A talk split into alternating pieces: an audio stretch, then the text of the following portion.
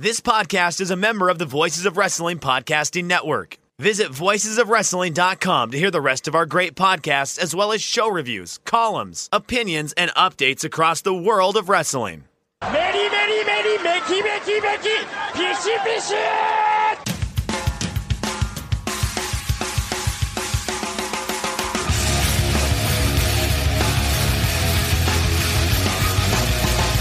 are listening to the Voices of Wrestling podcast with your hosts, Joe Lanza X out and go listen to some boring podcast where they're, where they're afraid of their own shadow. Okay? Don't listen to Joe Lanza because Joe Lanza's not changing. and Rich Kraetsch. Give me a I name. like him. Who delivers this guy in a big spot? Joe, don't yell at me. I like In, him. in the big spot, who delivers better than this guy? Stop yelling at me. I agree. All right, we're live here on the Voice of Wrestling flagship podcast. I'm Rich Kraetsch, alongside, as always, King of Banter, very good family man, and a man who finally has baseball back in his life, Mr. Joe Lanza. Joe, it's back. You watching the Yay. you watching the baseball? Watching the hardball, as the kids say. Of course I have it on. Well, uh, so what a- you got? Nats, uh, Nats, Yankees, right? I, I've been out doing stuff, so I haven't I haven't watched yet. It's Nats, Yankees, right? Is our our opener? Yeah, it's the gimmick where they give you the two national games tonight and then everybody else plays tomorrow. I hate that shit. But um, assuming that next year is is a non uh, everybody's dying of a disease year, I don't know if you saw this, but opening day is back to just everybody plays on opening day. I saw that, which is awesome because I'm right with you. It's like a weird thing that like not that many people care about, but like your hardcore baseball fans all fucking despise. Like the well, the thing I hate the most, actually, I think more so than like the you know Sunday night opening night opening day thing, as opposed to just everybody starting on Monday, is the week prior Mariners versus Athletics in Japan game that kind of counts, yet there's still people playing spring training games. So like the standings pages are all messed up. Like you go to the standings of like you know uh, you know ESPN.com or whatever, and they have like the regular season, and it's like Oakland three, Seattle three, uh, three or whatever. And then like below that, they still have to keep the spring training standings too, because like there are still teams like cutting guys and in spring training, even though the Oakland Athletics and, and Mariners already have three games under their belts. I get why that happens. I understand why that happens, but I'm also my OCD does not like that either. I just made the same rant on the Thursday Did you really? That's incredible. We're, such curmudgeon assholes. Jesus Christ. about how I hate when they start the season in a foreign country a week before all the other teams start. Like my my it. team's still cutting guys. I'm still wondering who's making the you know the roster or whatever. And it's like you know Thursday night in the Tokyo Dome, and here's the fucking Athletics and the Mariners. I'm like, what is happening? And I'm like, wait, this is a regular season game. Like, what are we doing here? It's so weird. It ruins your fantasy. It's oh, fantasy oh team. dude. Every single week, I always I always forget to fucking start the uh, if I have any athletic because it's always it's always like the fucking Mariners and it's usually the Athletics too because it's like who gives a shit about the Athletics? We'll throw them in Japan because it's fine. They can get some.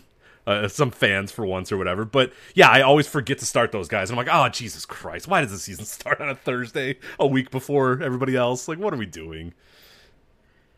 Baseball opening day should be all 30 teams start on the same day, mostly day games. You want to stagger a couple night games in for the TV schedules, that's fine. But everybody should start the same day, and the Cincinnati Reds need to throw the first pitch in the first National League game. That's the way it was for 80 years. Then we had to go fuck with it, and I hate it. So uh, next year we're back to normal. This year I can give them a pass. I give them a I pass. I think it's a fair fair year to give just about everybody a pass on, on stuff. So Yeah, I give him a pass this year. But next year, I, I, I was so excited when I saw that.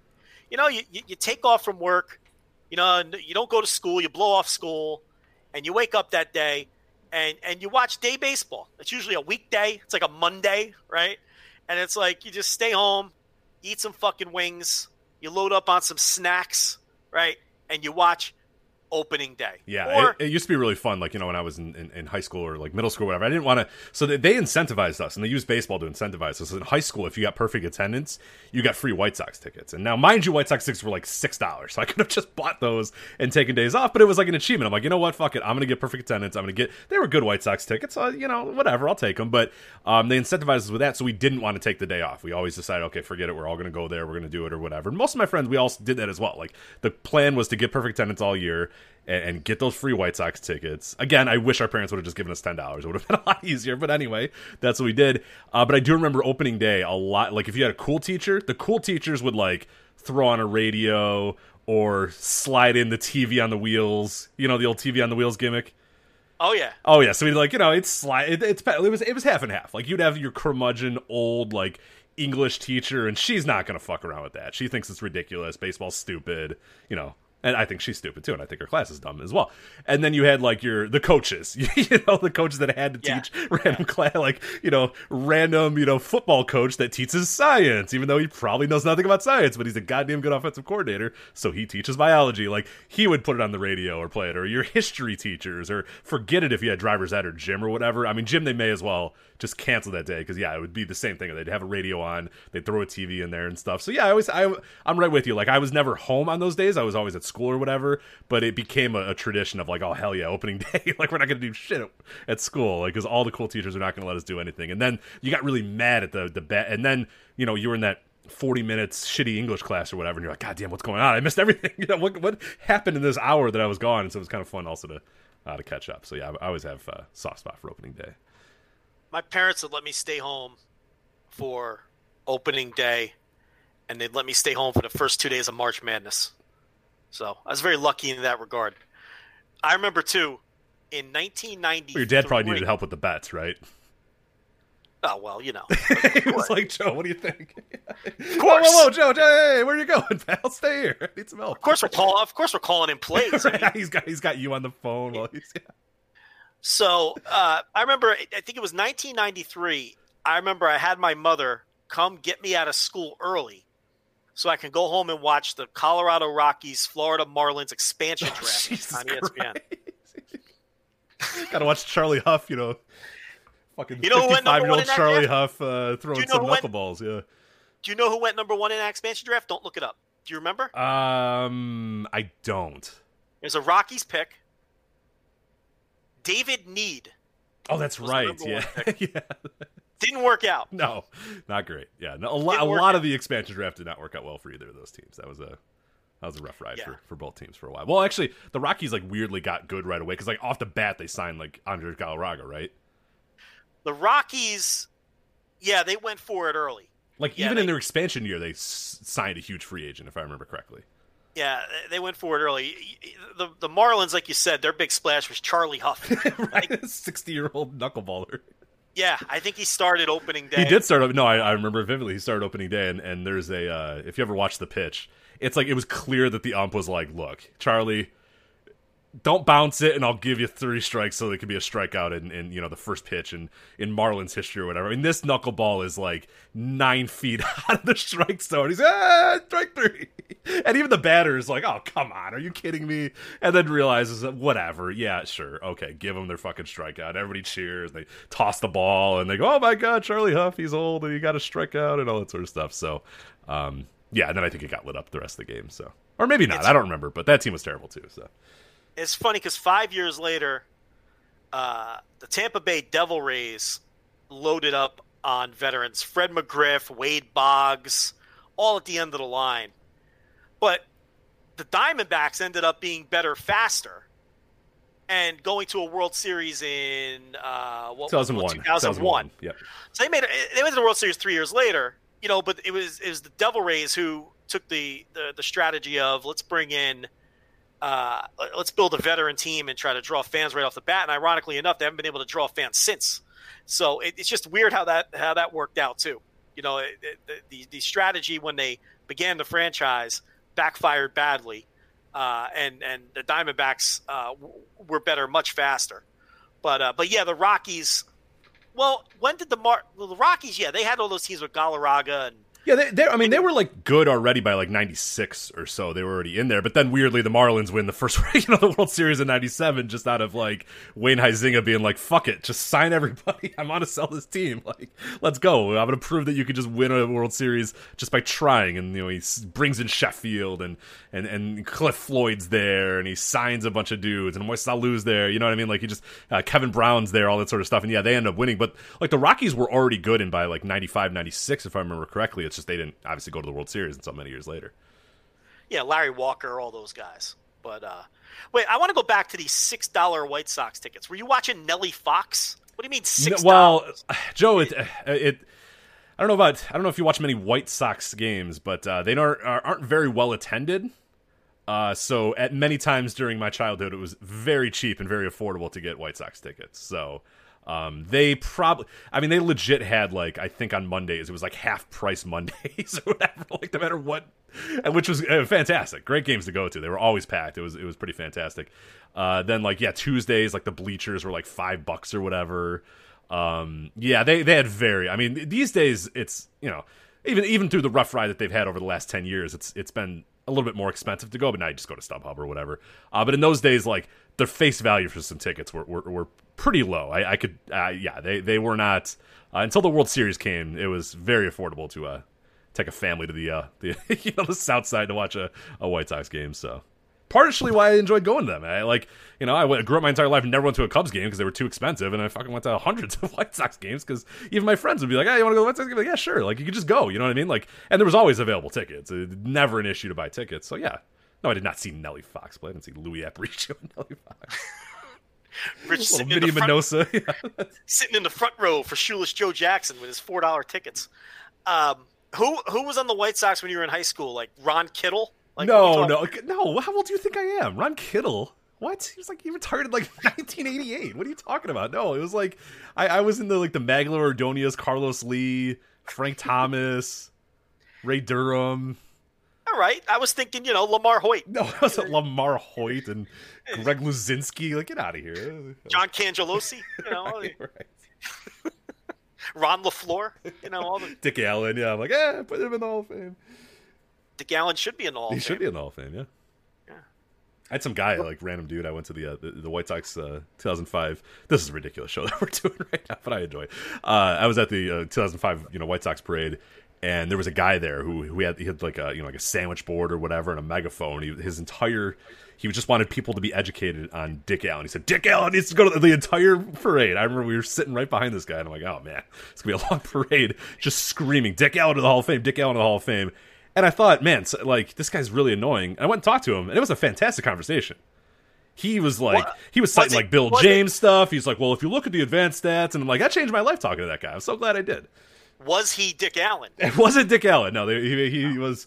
Um, I don't even think he was related to Dick Allen. I just given you know certain parts of his his physical appearance led me to believe that he was not either Rich a Dick Allen or a, a relative of Dick Allen. But uh, Rich, it's, Rich, it's okay. You can say he was, he was a a, very guy. white guy. Yeah, he was a very very white man. But uh, no, it was it was a great conversation. And ever since that point, I was like, yeah, fuck, Dick Allen does belong in the Hall of Fame. So Dick Allen has monster numbers. The problem, it was for a short it's a period of time raging shitbag to everybody. so.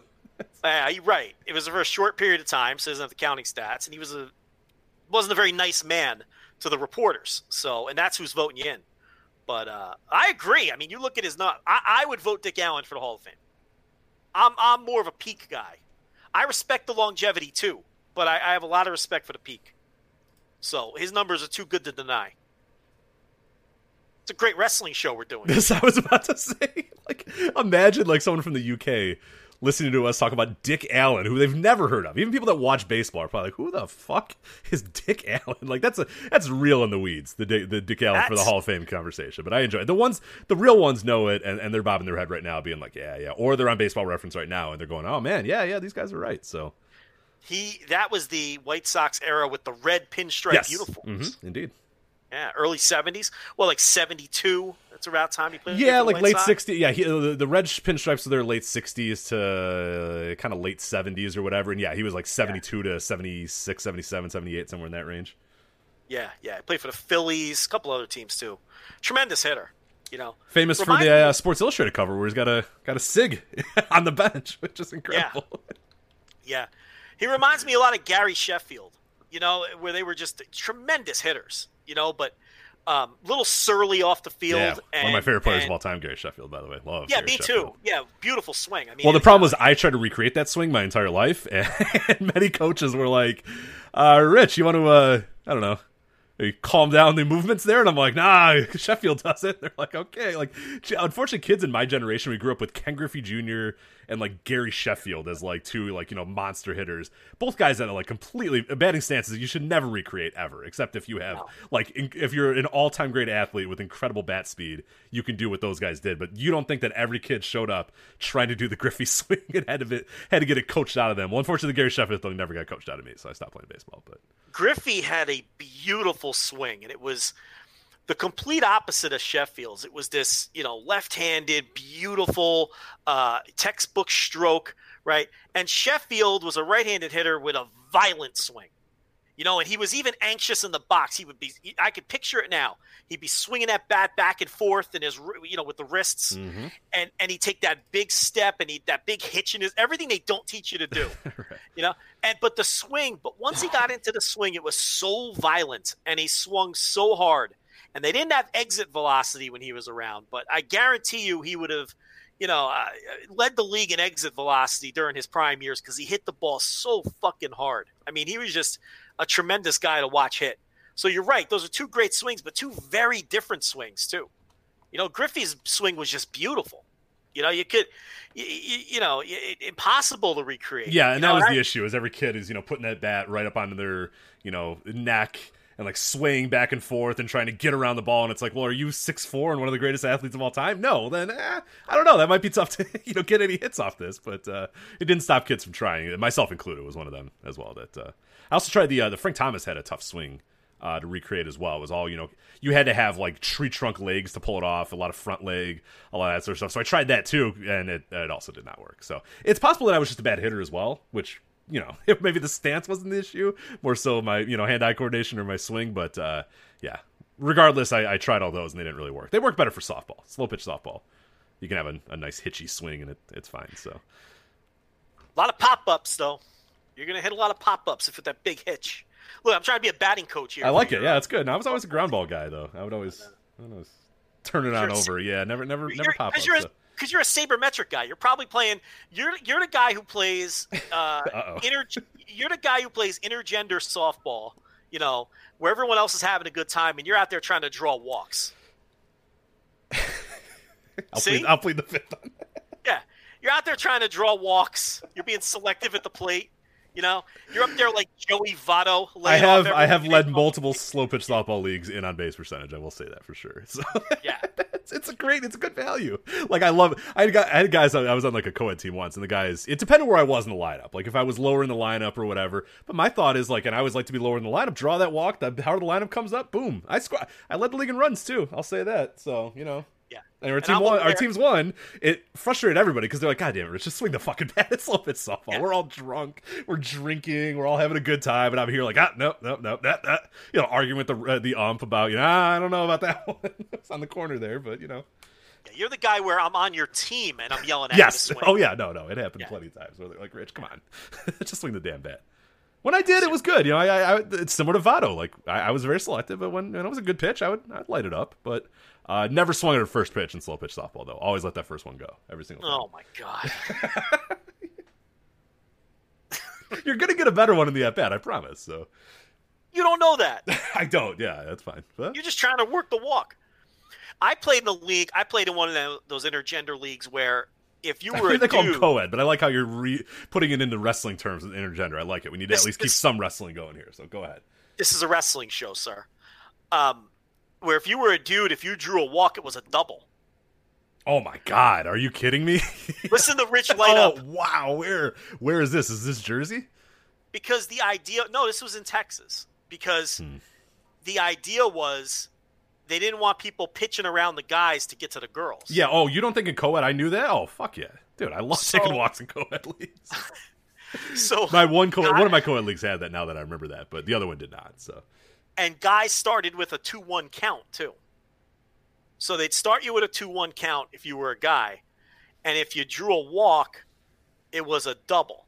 And the other thing was if you drew a walk, the girl batting behind you had the option to take an automatic walk. yes, yeah, well. dude, I did have one league that did that. Now that I remember. So if a guy walked, it was like automatically first and second if you wanted it to be. But again, we weren't all a bunch of rich creatures. so the girls didn't want the girls didn't want to take the walk. They wanted Right. to swing. You want a better? You know? You want a really good story about that? I would love to hear one of these crates. Okay. So my one buddy is starting a co-ed league or whatever. We're, we're struggling to find girls, and, and he says, "Hey, do you think like Michelle would want to do it?" This is like pretty early in our relationship, and you know, Michelle's very good at climbing and being a nurse, but softball and most other you know athletics, not not so much. Uh, not not a huge fan. Um, so he's like, well, what about Michelle? And I'm like, ah, I don't, I don't think so. And he's like, well, just ask her. And I'm like, I'm not. And I told him I asked her, and I didn't. And then he kind of circumvents me and sends a message and goes, hey, did uh, Rich ask about the co-ed league? And Oh, she's no. like, no. And he's like, oh yeah, no, we're trying to start a league. Like he said, he asked you or whatever. So I get like, you, know what? You're a disgrace. I know is.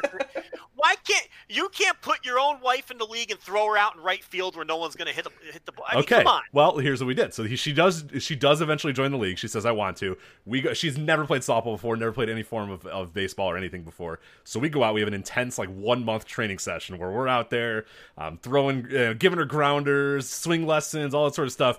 It's not going well. It is very bad. I'm very worried about how the season's going to go. Um, so we, we we get there. I find out that the rule is that the, the, the man can go to second, and the woman behind can can elect whether to take the first base or, or not. And I'm thinking in my head, okay, here we go, because she there's no chance in hell she's ever hitting this ball ever, and she never did, for the record. so I'm thinking, okay, I'm like Dan, this is my buddy. I said, okay, I got a plan. Bat me and bat Michelle behind her or behind me. I said, if I get a hit, I get a hit. Okay, whatever. But I'm trying to get walks out here, baby, because then what we're gonna do is then Michelle will get on first because she's an automatic out no matter what. You can't let her take her hacks. She took some hacks. They, she never got a hit though. You can't let her take her hacks. She started to get into this. I got her. I, I I turned her later because she realized that she hated swinging the the bat. She was scared of the ball. So then later in the year, so eventually it was the thing where yeah, I would go to first, she would go to I would go to second, she would go to first. Um, Yeah. She wasn't a big fan of running the bases either. There was one point where the third uh, base coach told her to go home, and she said no, and she just stopped. Um, so it's like, oh boy, this isn't gonna go well. I love it. She, they're like, all right, home, home, home, and she's like, no, and she just stopped, and we're like, oh, all right, you know, I'm at second or whatever. I have to pull on the brakes, or fall back to second base or whatever. So uh, she wasn't she wasn't made for uh, for for slow pitch softball. But eventually, uh, we decided we had to switch the lineup. She couldn't be you know behind me or, or for whatever reason. So um, she tried to swing a bunch of games, didn't really work out, and she just said, "Hey, if I walk, I just go like if I don't swing and and they throw me, you know, X amount of balls or whatever, I just go to first base, right?" And I said, "Yeah," and she goes, "Oh, cool." so she never swung the bat ever again, and she, she her on base was fantastic. So You both of you were a disaster. that's the bat. You strike out. You strike out. I mean, she started to realize. Well, she got bored. She she felt bad that she was striking out, and she just said, "Well, if I don't swing and they don't, you know, the ball doesn't go near the plate, do I get to go to first? And I said, "Yeah." And she goes, "Oh, all right." You'd you'd bunt if you could. You'd Oh, you'd oh drop- absolutely, You'd absolutely, be dropping one down the line. absolutely. Tell tell the guy in third to you know, well, suicide There's a- squeeze. Absolutely. third baseman not paying attention. I'm trying to win. Uh, I'm trying to win, Joe. I don't know about you.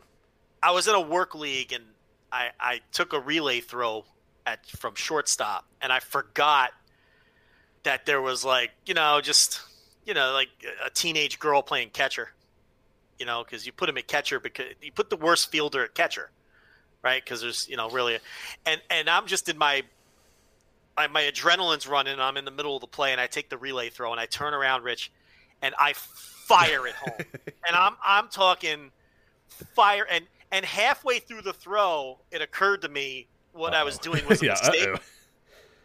and, and it all went in slow motion. I could see her like put her arms up to protect her face and i broke her wrist with the throw. Oh my god. yeah. She she wasn't prepared for uh I, I, it's my fault. I mean i should have remembered who was back there. You know what i mean? But y- you're not thinking about it in the moment. In the moment you're just you know i'm taking the relay throw and there's a runner going home Yeah, no, So, for sure. you know, I, I had a in, in one of my leagues. I had a, a shortstop guy who he played like you know division. I think he played D one baseball or whatever. He was, it was incredible. Like this dude never made a bad play. Every time we had him on his team, on our team, we won the championship. Hit every single time, a fucking triple or home run, no matter what. Uh, never made a bad throw, never made a bad play. Just like the perfect center, field, uh, the perfect shortstop you've ever seen uh, in your life. But the problem with him though is he didn't know how to like not whip it and throw it like and I used I've played first base a lot, and dude, this guy would just fucking the, the, the batter's not even out of the box. Like the batter, it's it's some you know it's somebody who doesn't even care. It's like you know somebody's wife that just showed up because they needed an extra player and she just wants to Yeah, drink. So she like, you know, taps at four inches and he runs up there like it's you know the game seven of the World Series. Yeah. Just fires it in. I'm like, all right, dude, like, reel it in, buddy. Let's let's go. Well, what I had to do though is because he kept he kept like throwing it. We had the same deal as you. Like our catcher was like just this girl who just showed up. He's like the friend's wife or whatever. That yeah, she's a nice woman, of course. She didn't really want to play softball though. She just you know was there to support and, and have some fun and drink some beers or whatever. Uh, but he would just like fire like, exactly like you and come in the relay and you just fucking fire it and like it'd bang off the back cage or it'd like you know she'd scream and it would just go right past her. So eventually, me at first base, I had to cover home every single time that there was a relay throw, which got exhausting as hell. so Yeah. I just never could avoid this guy whipping balls as fast as humanly possible at me. But um, He was Eventu- a handbreaker. He was a yeah. handbreaker. Oh yeah, yeah, yeah. But we assumed that like we didn't want this. You know, this guy's wife. You know, he he kind of went up to me. He's like, "Hey, I really don't want like you know Nicole or whatever to like you know die. so do you mind covering home?" And I'm like, "Yeah, it's no no problem." So because he, he he's he tried to tell this guy like, "Hey, can you not like you know throw it you know 78 miles per hour at my at my wife or whatever?" And he was like, "Yeah, sure." And then you know, lo and behold, the next exactly like you. Next pitch, he's just firing it over to her. She screams, and it's like, okay, this is gonna end poorly. So I'll just I'll just cover for you. So I did. I mean, I, you know, I just wasn't I didn't do it on purpose. I just, I just wasn't. You're not thinking. The Well, that's. I think he's like he's like this kid clearly played like baseball his entire life or whatever. He he doesn't know how to like, you know, not try. You, you know what I mean? Like it's Yeah. just to him, No, it's instinct, especially as like a he's a lifelong sec- uh, shortstop or whatever. So the second he gets that throw from relay, turns around, he just fires it. He doesn't know what's going on. He doesn't He's out think that it's you know Nicole, this there. dude's wife or whatever. So yeah, he's just you know. He's out there wearing eye black. Oh yeah, no, You know, of course he was eye black guy. Yeah, he had eye, uh, eye black. He had uh, like baseball pants on. Dude slid when he didn't even have to slide, like for no fucking reason. He's sliding all the time. I loved it. So great player Wrist though. guard, whole nine. Yeah, ridiculous. Great at going opposite field. Like you know, the second he recognized there was nobody good in right field, he'd go opposite field, hit homer. I mean, just fucking incredible player. There's always a couple guys who are like too good for the league. Yeah, Just th- like, this became a point with this guy. Yeah, where we're like, ah, I don't know, like should we really have him on our team? why, Like, why, like why aren't you playing like like fast pitch somewhere? Like why are you why are you mucking it up with, you know, guys out here just trying to have a good time with their wife? You know what I mean? That's the guy. And like he never bring like he doesn't contribute a woman to the team either. That guy that guy always comes alone. Oh, he was Like, straight ringer. Yeah, just straight. I don't even know who knew him. it was some Right. way that he got on our team. I don't even know his connection, but goddamn, I was glad he was on our team because we. Uh, You're we, right. That guy. You're right. That's the other thing about that guy. No one knows who he's with. have no idea the connection to this. Guy. he just he just shows up and he's on your team and it's like you're not even sure who he knows it's a good point I- I- I- that's always the case he he carries his bats in a bag you know he, Oh, he's yeah, got the yeah, yeah. he's got the bag he's wears the eye black he he doesn't really talk to anyone unless it's about the game you know it is a uh, the only communication he has is uh, who's covering second if there's a uh, if there's a ball hit to right field that's basically the only thing he's going to say to you he doesn't hang out with anybody after the game. He's all business. Never consumes any alcohol. That that guy. That's the guy. You know. And there's always two or three of those in the league.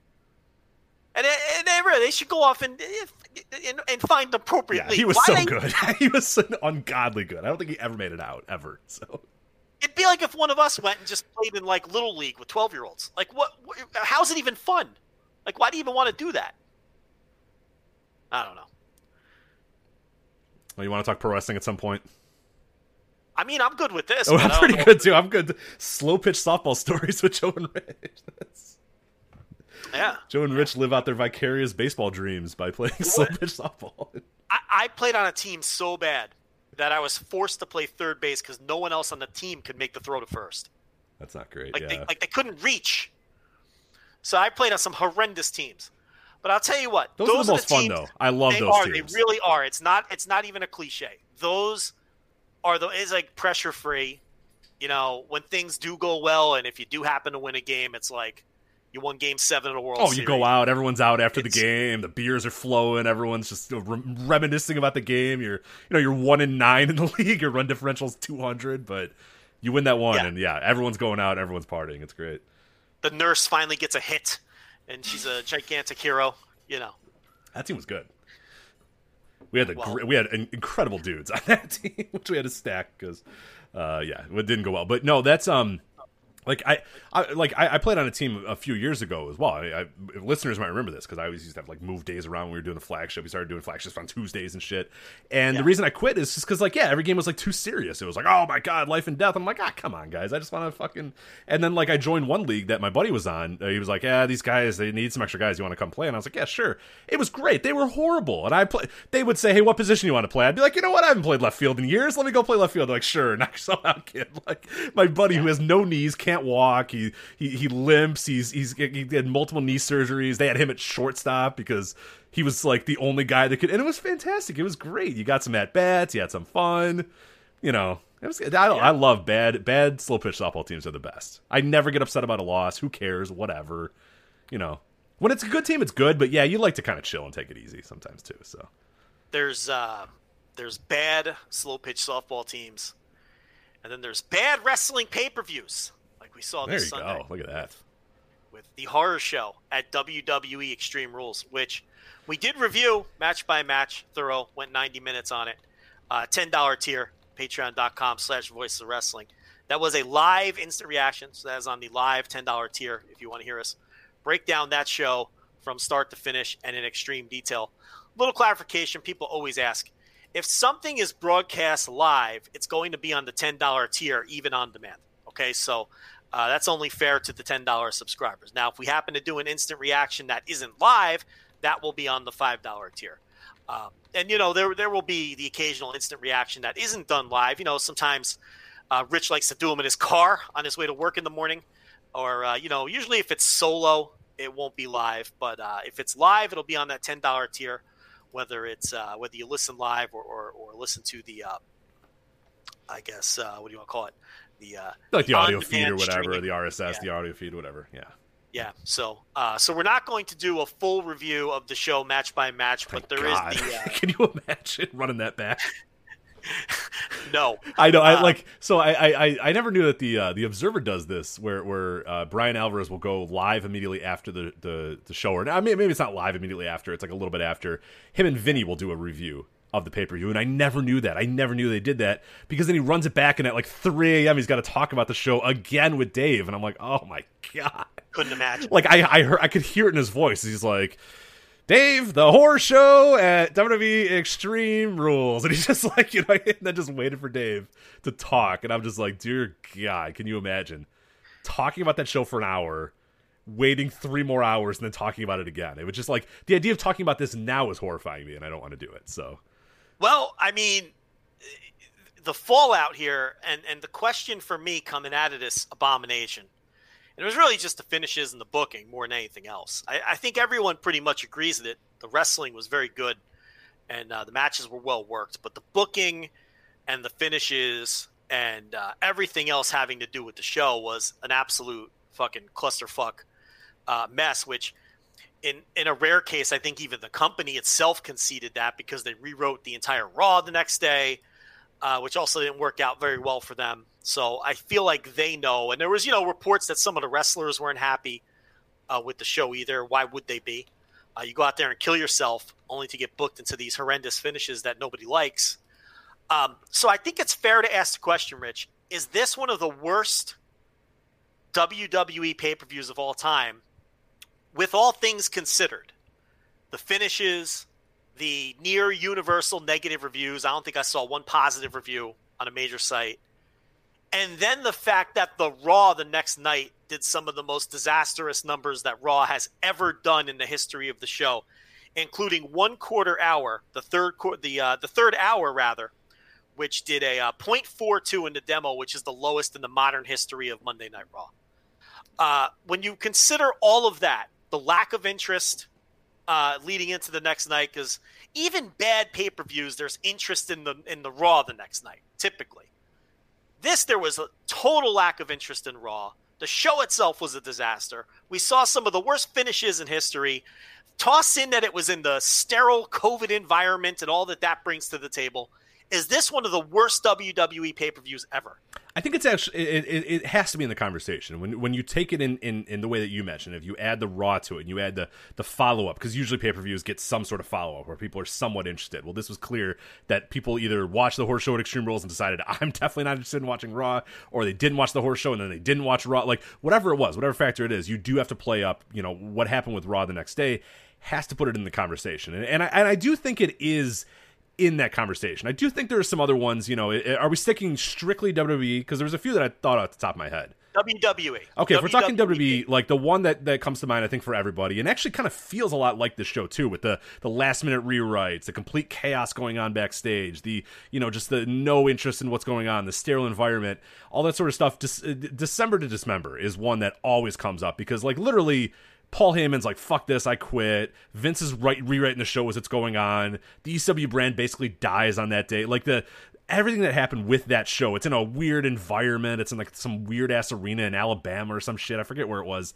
exactly. It's Alabama or Arkansas or whatever. It makes no sense where it is, and it, it's just it's just silly beyond belief. And it's a bad show to boot. The wrestling's no good, and and all that sort of stuff. So I don't know. It's it's that's one that that's the first one that comes to my mind and i'm sure there are you know some others and, and you know i do have a list of, of, of, some others as well but like what, what do you think just quickly december to dismember rich was in georgia i believe georgia that's right it was that like the knew, it was in the south yeah it was yeah. in the, again it wasn't like an ecw it wasn't like the you know the hammerstein ballroom or whatever it was certainly an environment uh, that wasn't very conducive to uh, you know, uh, uh um, uh, uh ECW pay per view. But I think that's the one that initially comes to everybody's mind, or at least comes to my mind, as just like completely disaster pay per views, and not just because of what was on the show, even though it had its issues and stuff, but more that like the fallout resulted in like you know so much happening as well, where people are leaving the company and all that sort of stuff, and uh, Paul Heyman's done and all these guys are done. So so that's one that absolutely comes up there. I think King of the Ring '95 uh, is another one. Uh, you know, obviously Mabel winning the King of the Ring, not a great idea. Uh, Shawn Michaels like eliminated pretty early in the King of the Ring tournament. You know, every other match on the show basically stunk. The crowd's just chanting ECW the entire time. It's just complete. It, it, to me, that's why like the December Dismember is whatever. That that was a complete disaster for a multitude of reasons. The King of the Ring to me feels a lot like this horse show because it was like you have no idea what your fans want. Like that arena is chanting ECW and booing everything you do, and you're just completely on whatever other wavelength you're on. So that's one that that again, that's one that kind of comes up to me initially is that King of the Ring '95 and December to Dismember are the two that I think to the top of my mind. And, and King of the Ring 95 might even work better as a comp for the horse show. But I do think this, the December Dismember, because of all the chaos going on backstage as well, uh, does, I think, play it up a little bit or help it out uh, slightly. Yeah. The December to Dismember, again, yeah, like you said, it was in, it was not in a good ECW city, number one. And this was still when the ECW brand had connections to the original ECW. This wasn't – you know the ECW brand years removed from that where it didn't really matter anymore. This was still had the old kind of feel to it to some extent. So that didn't help. I think it drew under 5,000 fans. So there was almost nobody in the building. There was only two or three matches announced, you know, w- with like a week to go before the show. So it was poorly built. Then the show ended like 90 minutes early. Right, right, right. 90 minutes or two hours long or yeah, something. Sabu's taken out before the main event, so he doesn't even wrestle. it's like... that, and that was a key thing because he was taken out of the elimination chamber in an angle, and the crowd. That's when the crowd turned on the show. Uh, they booed. They they booed that, and they they turned on the show at that point because they wanted Sabu in the match. The people that did buy a ticket were there to see ECW. They weren't there to see Hardcore Holly or Test or whoever it was that replaced them. So that was a bad idea. And then, of course, you had Paul Heyman and, and Vince McMahon having their very famous dispute in the back over how to book the match. And, um, you know, Bobby Lashley is who Paul Heyman, who is who Vince McMahon wanted to win the match. Paul Heyman wanted, since he lost that fight, and it was, you know, he at least wanted to get CM Punk over by having him eliminate the Big Show right out of the gate. He wanted CM Punk and the Big Show to be the first two guys in the ring Big Show was the champion coming in. And that's the typical Heyman move, right? You beat the champ first in a multi man match, which then guarantees you're going to get a new champion. Right. Yeah, yeah. Thousands of times he's, he's ran that same he's, thing. He always uses that. And it's a great idea because then it puts you at the edge of your seat. Because then you're like, oh, we're getting a new champ tonight because the champ was the first guy eliminated, right? So he wanted to eliminate Big Show and he wanted CM Punk to do it before anybody else even entered the match. He basically wanted CM Punk to squash Big Show and, and submit him because he was doing the MMA gimmick at the time And that way, even though Punk wasn't winning the match, because that would have been Heyman's choice to win the match, Punk gets over in the match anyway because he eliminates the Big Show in impressive fashion, and then you you know whatever you do from there. And he was also against removing Sabu from the match because he knew.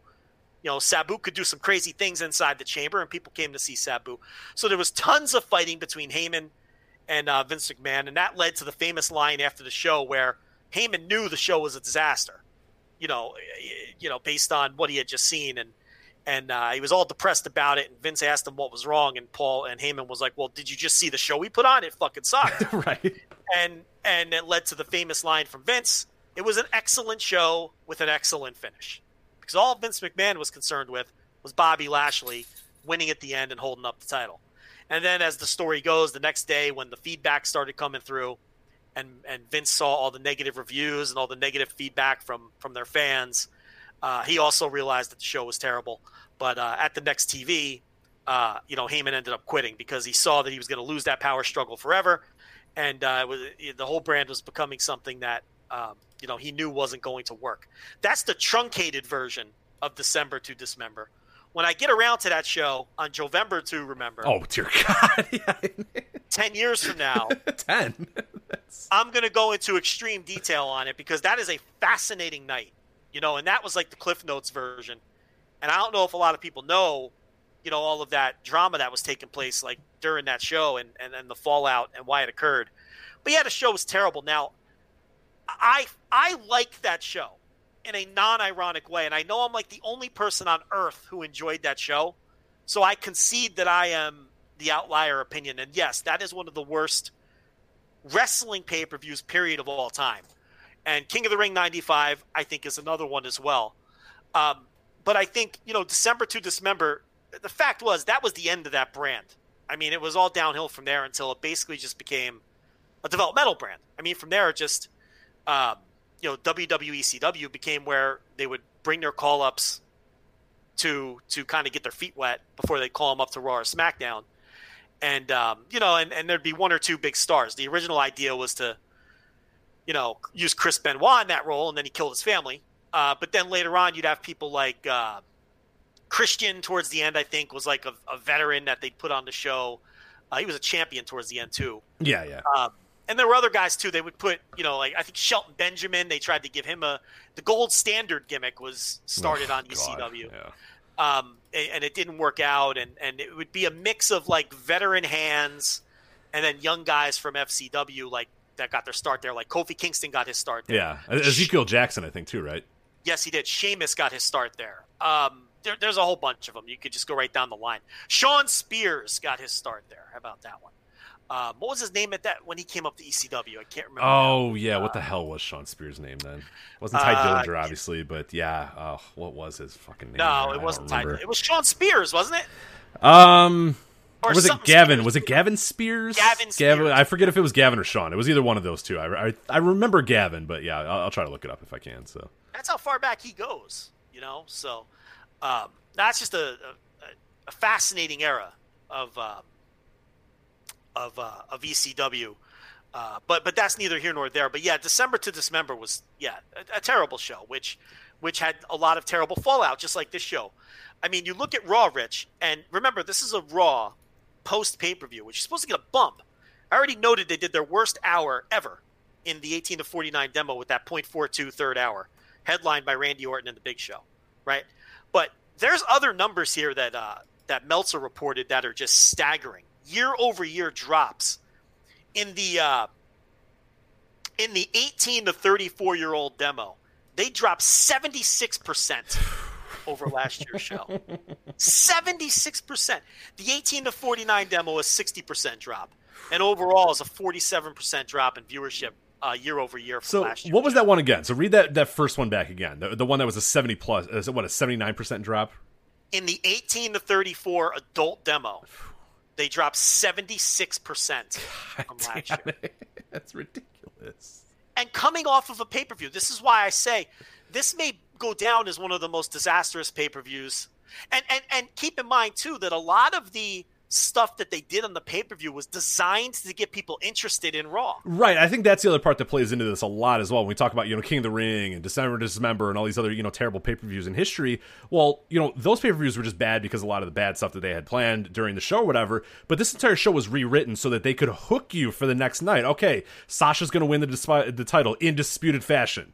So go watch Raw to see what's going to happen there. This is going to happen. Right. So go watch it. There was multiple things on the show that were, were rewritten at the last minute to change things around, to do shitty finishes, to do screwjob finishes, all that sort of stuff, with the idea that, oh, well, then they're going to watch Raw to see what the follow up is. They're going to watch Raw to see if Sasha Banks really did win the championship. They're going to watch Raw to find out if MVP really did win the championship. They're going to follow, you know, follow up on Raw to see what this is. There was multiple parts of that show that were designed exclusively to get you to watch Raw, and it didn't happen. And, and I talked about this last week. The old, there used to be every uh, uh, and even in the early days of us doing this podcast, there always used to be those things that we'd say, okay, Vince wants to get the ratings going, so he'll do X. You know, he'll build up a good pay per view and do a bunch of stuff that's going to kind of hook you for Raw, and it would it would bump up the ratings a little bit. Or he's going to debut this guy and bump up the ratings a little bit. He's going to turn this guy and it's going to bump the ratings up a little bit. We now see that none of those things work. Even having a pay per view that's designed exclusively around getting people to watch your TV, which again, I don't think is the worst idea. It kind of stinks. It's bad for like a viewer like me who wants to watch these pay per views and enjoy them and all that sort of stuff. But with that being said, you look at the WWE Network and how important that is to their business, and you look at how important TV ratings are and how important the USA deal and all that sort of stuff is to you know. I, I get it. I understand why they have that idea of like, all right, look, let's build a pay per view to Raw. It's again, it's another kind of laughing at WCW thing that WWF used to do and every podcast used to do. Oh my God, look at WCW. They're building the Nitro instead of the pay per views. But the, the landscape has changed a lot. So whatever. Like I don't have a huge issue with that. It kind of stinks, but whatever. It didn't even work. It didn't even work for that. They they they sacrificed a pay per view. They sacrificed a lot of great matches, great stories, great match. You know, great wrestlers, uh, great performances. All that sort of stuff got sacrificed to build the Raw, and it's one of their worst ratings of of all time. It's you it's ridiculous. Make, you can make a better argument that that's a better strategy today since TV revenue is what drives the cart as opposed to the pay per view revenue, or in this case, the network revenue, which they seem to have thrown the towel on anyway when WCW was doing it, it was especially stupid to use the pay per views to build the TV because the pay per views are, are, what was was the was the top revenue driver. Like the pay per views were your lifeblood then, right. and they were more concerned with winning what ultimately was a meaningless ratings battle than uh, than concentrating on their on the quality of their pay per view shows because it meant more to them to be able to puff their chest on Tuesday afternoons. Whereas, okay, maybe you know if you had lost a few of those 52 weeks, but we're killing it on pay per view, you might still be in business today. It, it, you know, you talk about that all the time. Like the ratings war then was far more of, of, of a chest puffing thing than now. It's it's it's vital in that you're making the majority of your money. AEW does not exist without their television deal, so the ratings are vital it's very important for them to do well against NXT. Uh, just you know, so you know that's what got them that four year renewal, right? So it's actually not as bad of a strategy now. I still think it's a bad idea to use your pay per views to build your TV, though. I think you want to keep your pay per views and your network events feeling as special as possible so people feel like they have to pay a premium because they're seeing something special you know, you don't want people to think they're just going to see angles to build towards Raw because now you're making Raw the more the more important thing, which it is in this environment. But you want people to to to want to spend that nine ninety nine a month too to watch these other shows. So I, to me, it's kind of sacrificing those pay per views uh, when and you mitigate their importance when you're using them to build Raw. It's also a sign of desperation. Is really what it is. You know, it's it's it's they know there's a problem with their television ratings and all of these moves that they're making are, are signs of desperation. And it, and it clearly didn't work. That you know raw did horrendously. And rich i don't know if you noticed or if you watched raw or if you uh, no. Believe it or not i did not watch raw. I watched the whole three hour show. Ugh. watched the entire thing. And i have to tell you this bruce pritchard and and look i know a lot of it is vince okay? I know a lot and, and ultimately the buck stops with vince. We all know that. But a lot of this stuff has pritchard's fingerprints too. And this pritchard vince team I mean, you know, the, the Orton Big Show main event, obviously, as we know, was a colossal failure. I mean, you know, a, the worst uh, hour of Raw in modern Yeah, era. who would have Uh, fucking okay. thunk that? Jesus Christ! I Well, mean, Big Show, come well, on. I mean, Big Show debuted in 1999, and Randy Orton debuted in 2001. And this would be the equivalent of an Attitude Era Raw headlining with Spiros Arion versus Tony Garea. Think about that. Right. I, I love those. Yeah, I love those. It's it's like it's utterly ridiculous. Like I, I love those ones where you think of like, yeah, it would have been like in 1997. You know, fucking Bruno coming out and beating Stone Cold Steve Austin for the title or whatever. It's just it's And ludicrous. It's ridiculous. guys, you know, it's like it, it would be the equivalent of of in 1999. What was The Rock's big year? 99. Uh, in 98, 99. Yeah, 99. Let's go with 99. It's like it'd be the equivalent of in 1999 when you do the same math of like Spiros Arion, who was a big deal in 1978, still headlining on Raw in 1999. Right. Don, of The Rock. John, Don, John Leo Jonathan coming out and challenging him to a match. Yeah, and it's know, like it's like ridiculous. two old guys. It, it'd be like yeah, it'd be like Spiros Arion and Tony Garea still being top guys in 1999. That's what you're getting with you know Randy Orton and Big Show, and you know it's like you know it, this is this is total Pritchard, and you look and and they they totally uh, you know Seth the Seth Rollins Aleister Black match. I mean, what are we doing here? Like he he didn't just beat Aleister Black; they basically wrote him off. They they people say buried a lot. This was a true burial because Rollins not only won the match, but then they attacked him in the post match and laid him out and injured him. Yeah, I, I did. See, I did see the clip of that, which was startling. So it's like, why? Yeah. Why? And why do that to Aleister Black? I mean, here's someone who is fresh and unexposed and someone who Heyman wanted to get behind, but it was very clear that Vince was never on the same because it would be start and stop or they would just do these weird things. And then, uh, you know, Garza and Humberto, uh, not Humberto Carrillo, Garza and uh, uh, Andrade, Garza Andrade. and Andrade, you know, then they, they lose a non title match to Street Profits. It's not even a title match, a non title match. And it's like they lose and they look like goofs. And it's like you can see, and we talked about this when Pritchard took over. You're going to quickly find out which of the Heyman guys Vince was behind and which of the Heyman guys Vince was not behind. Do you think? Do you think it was quicker than than you even imagined? I mean, Because you can look a month out and see very. I like. I could write down every single guy that obviously that they didn't see eye to eye Okay, on. that let's. It's it. Okay, so obviously Aleister Black. yeah, for sure. the way he was booked this week. And look, people are going to say, "Well, let it play out." And it's like, Stop with that shit. We've let a lot of stuff play out in this company. We're always And- right. We're always fucking right about it. I hate that. and, and, and it's like that's just not what they do. Like this, this company, like okay, if this were another promotion, Remember maybe the remember the arguments with Cedric Alexander? No, no, him Yeah. losing to AJ Styles every week is going to help, and we're like, no, it's not. And no, it might help. It's he's becoming a bigger star because he's losing to a star. Okay, that's not going to work. Yeah, it will. And then yeah, where you can't find him with the fucking search party anymore. Yeah, I mean, you know, he's teaming with Ricochet now. They were the main event There's crew good for a long time, and you know No, now. losing to Brock in four seconds is going to be good for Ricochet. It's going to help him. Okay, all right. yeah, and then he ended up on main event for months, for like six months. Begging people on Twitter to watch main event, please. It's a good So- show, I promise.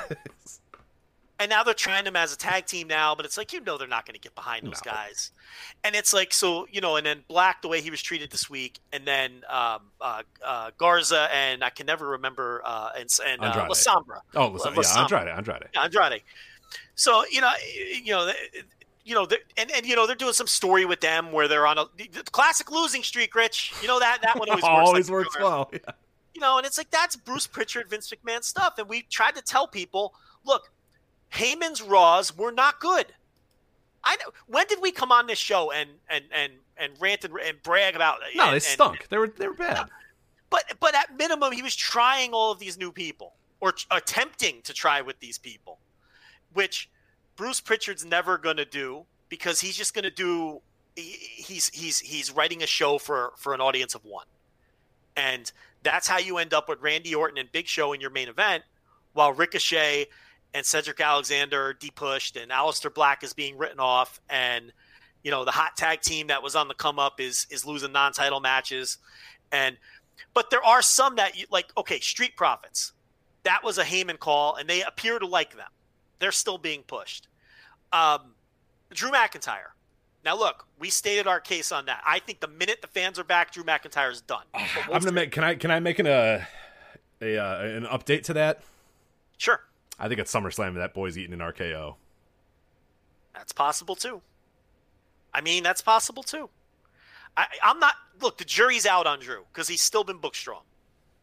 Um, I don't like him a couple weeks ago, like teaming with R Truth and stuff, because R Truth, a main eventer should be nowhere near R Truth, but that's just what they do. And but but I mean, to me, the jury's out on Drew, but I I'm with you. I don't think long term he will keep his push. I think he is a stand-in for Roman Reigns. Um, they appear to like the Street Profits, so that one stuck. They brought back Shayna, but where has she been? Like she came back and now she's gone again. So I don't know what's going on with Shayna, but they did bring her back. But it's look, Vince never liked Shayna Baszler. He fought with Heyman on Baszler, and especially when she got poor crowd responses. That seemed to be it for her. Um, so you know who else is there? I mean, that's most of them, right? Yeah, Most Liv them- Morgan's oh, an interesting one. She's just randomly She's gone. gone. Yeah. Liv Morgan's gone. Apollo Crews has, well, we think has COVID, right? So um, that might be a little asterisk next to that one. Because you know he his push was being maintained, but who knows? He may have lost to MVP anyway if he was healthy. We don't know. So I'd say that one is still, uh, you know, uh, up up for review. But it's very clear that um, some of the Heyman guys have been and girls have been, uh, you know, either taken off TV or, or buried. Um, but and the results are just getting worse though. That's the thing. I mean, I don't. And again, Heyman's Raws weren't great, and his results weren't great. I mean, the show was sliding, but there's something to be said for building towards the future and accepting that things are going to burn now. What are they doing now? Yeah, they're doing not- nothing to build for. It's all short term, short term, short term. Next week, next week, next week. You know, pop a, a number here, pop an, and and we're seeing that it's, it's fans are realizing quickly that nah, no, I'm good. like, and and again, like you said, the, the Heyman Raws were, were not doing well. The ratings wise, were not doing well. But you could look up and down the card. Like I'm looking at one from you know f- uh, April sixth right now, and you could see the the amount of like kind of young talent, interesting talent, uh, long matches, stuff that are going on, and that's the other thing too that's going on with Raw that, of, of what I have watched. I DVR it every single week. I don't even know why I do it anymore. I basically just fast forward through most of it. I didn't. I did not fast forward through this week's. I, even this week, I was like, I'm I'm good. I need some separation, but uh, they've even gone to like, ah, fuck it, let's just have like two minute matches. You know, the matches are never long anymore. They're really quick. Just people talking all the time, just a ton of talking. And it, it- again, you look at that and you contrast that with you know a, a Heyman Raw, and yeah, it's it's night and day difference. Like on this Raw that I'm looking at, you know, April 6th, uh, Aleister Black and Apollo Crews have a 27 minute match. Like that, that would be unheard of on today's Raw, uh, a, a Bruce Pritchard written uh, Raw. That'd just be unheard of. And you know, yeah, it wasn't all good, and there was a lot of stuff that was bad. But and we said at the time too, like we're in favor of building for the future. Look at picking guys, picking ten guys, and saying, look, we're gonna try with these ten guys. Five of them are probably not gonna work. You know, three might uh, be iffy, but hey, if we strike on one, if we strike on two, we're good. We're, we're good. We have created a new star. We've created somebody new.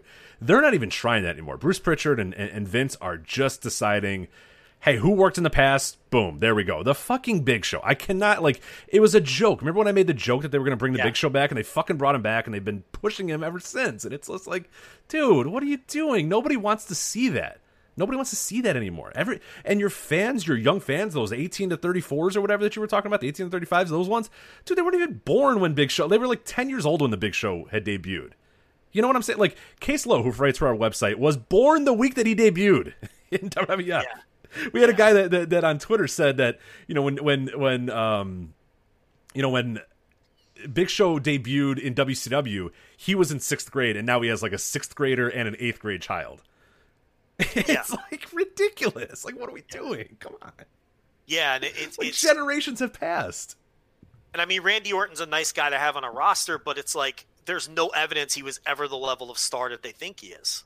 And now he has this wonderful statistic, you know, on his on his belt for the worst hour in Raw history. So, um, you know, the Heyman era was more, and people are going to say we're Heyman apologists again, but we're, I'm just giving it to you straight. I mean, the Heyman era was a teardown and a rebuild. It was like when a baseball team presses the reset button, trades all of their assets, and starts over.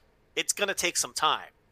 And it was going to take at least 18 months to see what you had there if you were truly. But when you're constantly working against the person who's making the final calls and they're not letting you see your vision through, it's impossible.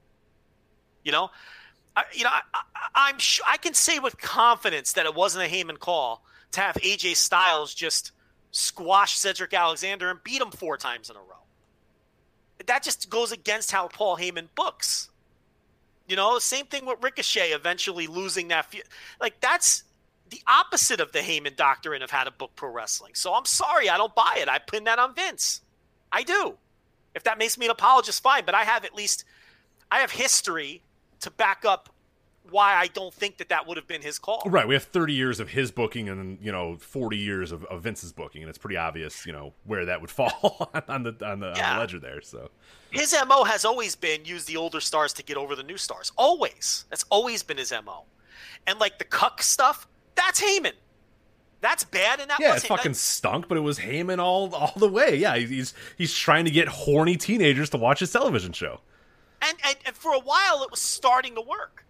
Remember they started to increase their young female Yeah, demos, and, and it's like you know that you know people rip that stuff, but it was starting to. I don't like it. I don't want it. You know the cuck stuff and using the edgy language and having people curse, slip slip, slip some curses in there. That is Heyman's fingerprints as well. I mean, it's very clear to see what he was getting through and where he wasn't getting through uh, to his boss. And they have a love hate relationship, and they were never going to get along long term. Bruce Pritchard gets in the room and he just does whatever he thinks is going to appeal to Vince and extend his job security and everything else. That's all. You know, and it, it's like, and this is the result. And, you know, just something like talking about reforming the nation of domination. I saw that. I was just like, It's like, okay, maybe it would work out. Maybe it would be cool. But why, again, why are we reusing an idea from 20 years ago? right. Do something fresh. I can't believe MVP has come in and he's like a vital part of this company again. It, It's, it's, it's crazy. It's, it's, it's it's 2020 and it's like okay on the same breath like i love johnny swinger and i love tommy Jerome on impact but that's impact like they they have a very thin roster well uh, uh, they Yeah, used to have a thin Johnny- roster but yeah, but here's the thing: Johnny Swinger wasn't a vital part of Impact 20 years ago. He's just a retro character. right exactly well and, and i meant like you know this is a company that has signed literally every good north american talent save for like three or four guys and they're like god damn mvp that's our guy like as i'm as we're recording this i'm scrolling and i see mvp and wwe in negotiations for a long-term deal and it's just like what the fuck Now look, he's now listen. He's done a good job with. no i've liked it yeah stuff. he's Like, been good but he's been okay. Like people are overrating how good he's been. Like he's been fine. He's been, you know, but it's like that's the basic problem with the company.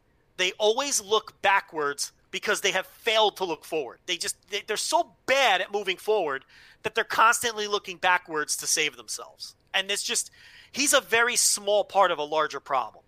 Okay, MVP getting a little a retro run in a flourishing company that's doing well and doing some good mid card promos isn't a problem. That would be a positive. The problem is they're constantly digging into their past to try to save their ass because they're so horrible at setting up their future. So instead of being like a little positive, like, uh, you know, he, he ends up being part of a larger problem. You know, and, and, and, and, and he's part of the problem that gives you Randy Orton Big Show main events that completely flop because they've completely lost touch with uh, with their audience and what their audience wants and what a new audience wants, and they're a complete failure to make stars. I mean, you know, maybe maybe Heyman's guys wouldn't have worked out, but we'll never know now because he wasn't given free reign to do the job, and now they've pulled the plug on half of them. You know, um, but uh, you know, maybe Montez Ford, like they're still pushing them. Obviously, Montez Ford is the star of that team long term. I think we would all agree there. Maybe he's the guy that eventually breaks out. I think he has that potential. But do you have any confidence in how they handle that? Yeah, zero. None. And, and that and that's the other issue too. And I, I do wonder if there are a lot of people now, little by little, th- that are watching and realizing that there's just no reason to invest in these future guys. There's no reason to invest in anybody. There's no reason to invest in any sort. Like we say that we say that like from a, a, a smart standpoint, and like oh they're not going to push that. But like fans realize that too. Like even your casual fans know that a guy is like you know on the come up, or that a guy is interesting, or there's someone that they enjoy or whatever. And there's just no need or no reason to invest in any of those guys because we again like we as smarks can go back and look and say oh you know they, they haven't built anybody in, in in years and like legit they haven't. But like even your casual fans, they have to be feeling it and seeing it too, realizing wait a minute what Big Show and Randy Orton like come on. That shit I watched when I was a kid. Like you got nobody else. There's nobody new. There's nobody interesting. And and time and time again, it's not like we're this super hot take that building young stars is the way to you know go through any wrestling history, save for a brief period in WCW where they decided let's roll back Hulk Hogan and, and, and Randy Savage and Ric Flair and Roddy Piper and all those sort of guys. I will argue that Diesel and Randy Razor Ramon obviously were big parts of that, but say for that one moment in WCW where the NWO formed, and they had to completely transform their characters by the way to do it, but say for that one moment, the what has always pushed wrestling is new stars, new people. Uh, you know, fresh stars, whatever you want to say, even if they're not new, just fresh, different, new, whatever. That has always pushed pro wrestling and somewhere along the line they've forgotten it and it's it's costing them. I mean it's not co- it's costing them the casual fans and it's obviously costing them the hardcore fans but yeah it's just like there's there's just no reason. Like even if you're a casual fan why would you watch this? You know what what what would possess well, you? well you're not. Well you're eh, not. yeah exactly. Like the, you know if you don't like it stop watching. Well yeah okay no one's watching anymore. Like it, it's you know 70 what 78% or whatever uh, of that age group have just stopped watching. I think that is that is the most galling number right there because your old school old fans or whatever they're we say every single week they're just going to turn on USA at eight o'clock or seven o'clock or whatever, and they're just going to watch the wrestling. They're going to watch wrestling. And that's what they do. I have a guy at my work, and every week he watches wrestling. He means WWF when he says wrestling, or WWE when he says wrestling. But he, every single week, he's you know sixty one years old or whatever. Like I don't know that, but your fans that have other options, that have other entertainment options, that have other things to do, are just saying, "Nah, I'll go watch something else." In droves, in droves, seventy eight percent year over year have decided, "Nah, I'm good." Yeah, and I mean, you know, um, Brandon Howard had a great thread on Twitter, and you know, he noted that even with these steep declines, you know, we haven't really reached a point where they're in any kind of serious danger of the networks uh, pulling plugs and, and, whatnot. And they do have several years left on these deals to turn it around. That's the thing. The money is guaranteed from the USA side for what four more years or something like that. I believe so. Yeah. And you know, and and they can, you know, and and that money is going to sustain them. I mean, all you need to know about that is, they, is there's a very good chance they're going to have their most profitable year of all time during COVID. That that's how incredible these television deals are for them. And this is year one. But where I disagree with Brandon to some extent, and I don't want to speak for him because he may actually agree with this point, is that yeah, Fox might be looking at these SmackDown results now and saying, ah, well, it's not what we expected, clearly, but we're still sometimes number one in the demo, and we're still doing a lot better than we were doing you know, among younger viewers than previously. And we're only spending $1.9 million per hour for the programming because it runs 52 weeks a year. So these are suboptimal results, but we'll live with them. And I think that's really what's happening with Fox right now. But the problem is, Rich, I don't think they've bottomed out. That's the issue. I agree there's no evidence that they're done falling. This so, is supposed to be the good period. I mean, I know there's COVID, I know there's all this sort of shit, but summer's when they get their, like we said, the Fox deal was signed for summer to say, hey, fuck it, great. Now we got sports in the summer. We're going to sustain the summer when, you know, eh, normally we lose ratings or whatever, but we're going to have a hook now. And USA, same deal. Like in the summer is when you're supposed to be building this up. To have record lows now, and I agree as well. Like I, I, I really, and, and I am fascinated to see how next week and especially the week after Go, and, and we've talked about it for weeks, and it's on the horizon, it's coming. This Monday, that was their last without sports, without direct professional regular season sports or postseason sports or whatever you want to call it, whatever this weird sports season that we have coming up. Next week is a full slate of MLB games, and the week after that is MLB, NBA, and NHL playoffs all on a Monday night, which is unprecedented. They those yeah. a lot of those companies a lot of those will stay away from Monday nights. There's very rarely national televised NBA games on Monday nights. They do that later in the year after Monday Night Football. Baseball on Monday nights, yeah, they do that, but like, you know, baseball nationally isn't that big of a deal. I do think this year could be different. We're going to see about that. And NHL, like NHL playoff hockey, does pretty good, usually. You know, the playoffs, everybody gets excited. And, and even if you're not a hockey fan, most people agree that playoff hockey rules, and it's awesome. They're jumping right to fucking playoffs. So you have playoff hockey regular season Major League Baseball in a condensed season where every game matters more than ever, and the fucking dynamo that is the NBA up against, you know, fucking Lakers, LeBron James and the Lakers and stuff. And it's just like, dude, like we haven't seen it. And I'm with you. Right now, it's bad. In two weeks' time, circle back. There's no way that it's not an absolute, absolute bloodbath. And you, you asked me a few weeks ago, could they go under one million? And I said no. I don't know. like even outside of the stiffer competition and this perfect storm of competition because COVID pushed all the sports back and are forcing them all to run against each other.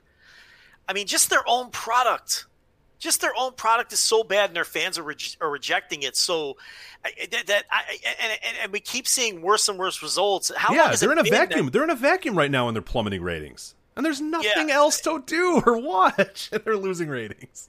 So maybe that 1.9 million dollars per hour is still kind of a value for fox but rich it wasn't that long ago where people were saying where we were like, I don't know, uh, you know, 2.5 million viewers on Friday nights on the network, and people were like, oh yeah, but they're still still crushing everything else. They're doing point eights in the demo.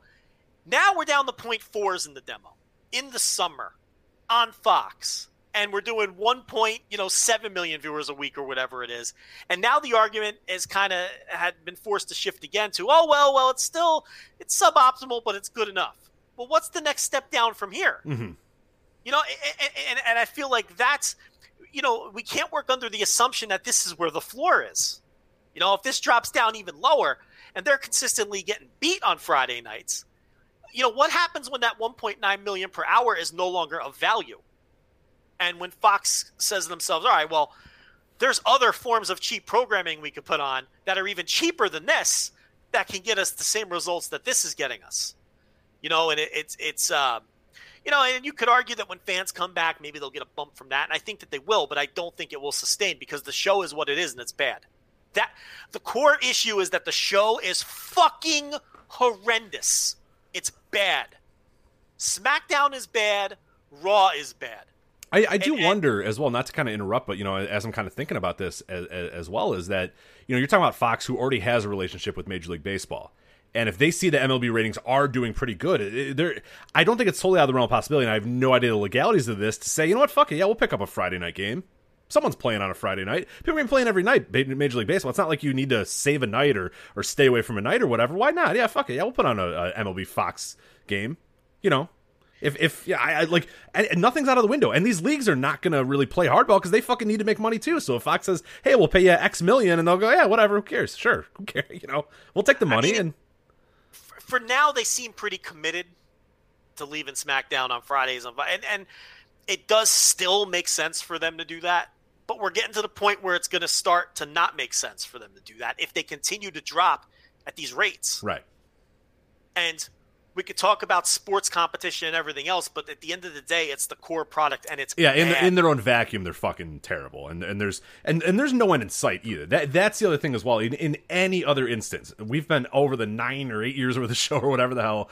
We've always talked about this guy, that guy. Yeah, okay. What if you push this? You know, we, we've always had like in our mind, we hate fantasy booking, but there's always felt like there was. All right, push Daniel Bryan. All right, push CM Punk, or you know, even in those days, you know, Bray Wyatt, or hey, you know, they're trying with Roman Reigns. It's not working, but they're gonna keep trying with him or whatever, dude. If uh, like the the question that you brought up a month ago, and it's still it, it, and anytime anybody talks to me, and they always say, you know, if I'm talking to a friend, they go, "Well, what, what can WWE do to get better?" Or what, and everything, and I always ask them. I said, "Okay, next week, I want you to give me the best rating you could possibly give. I want you to give me the best match, the best rating, whatever for Raw next week.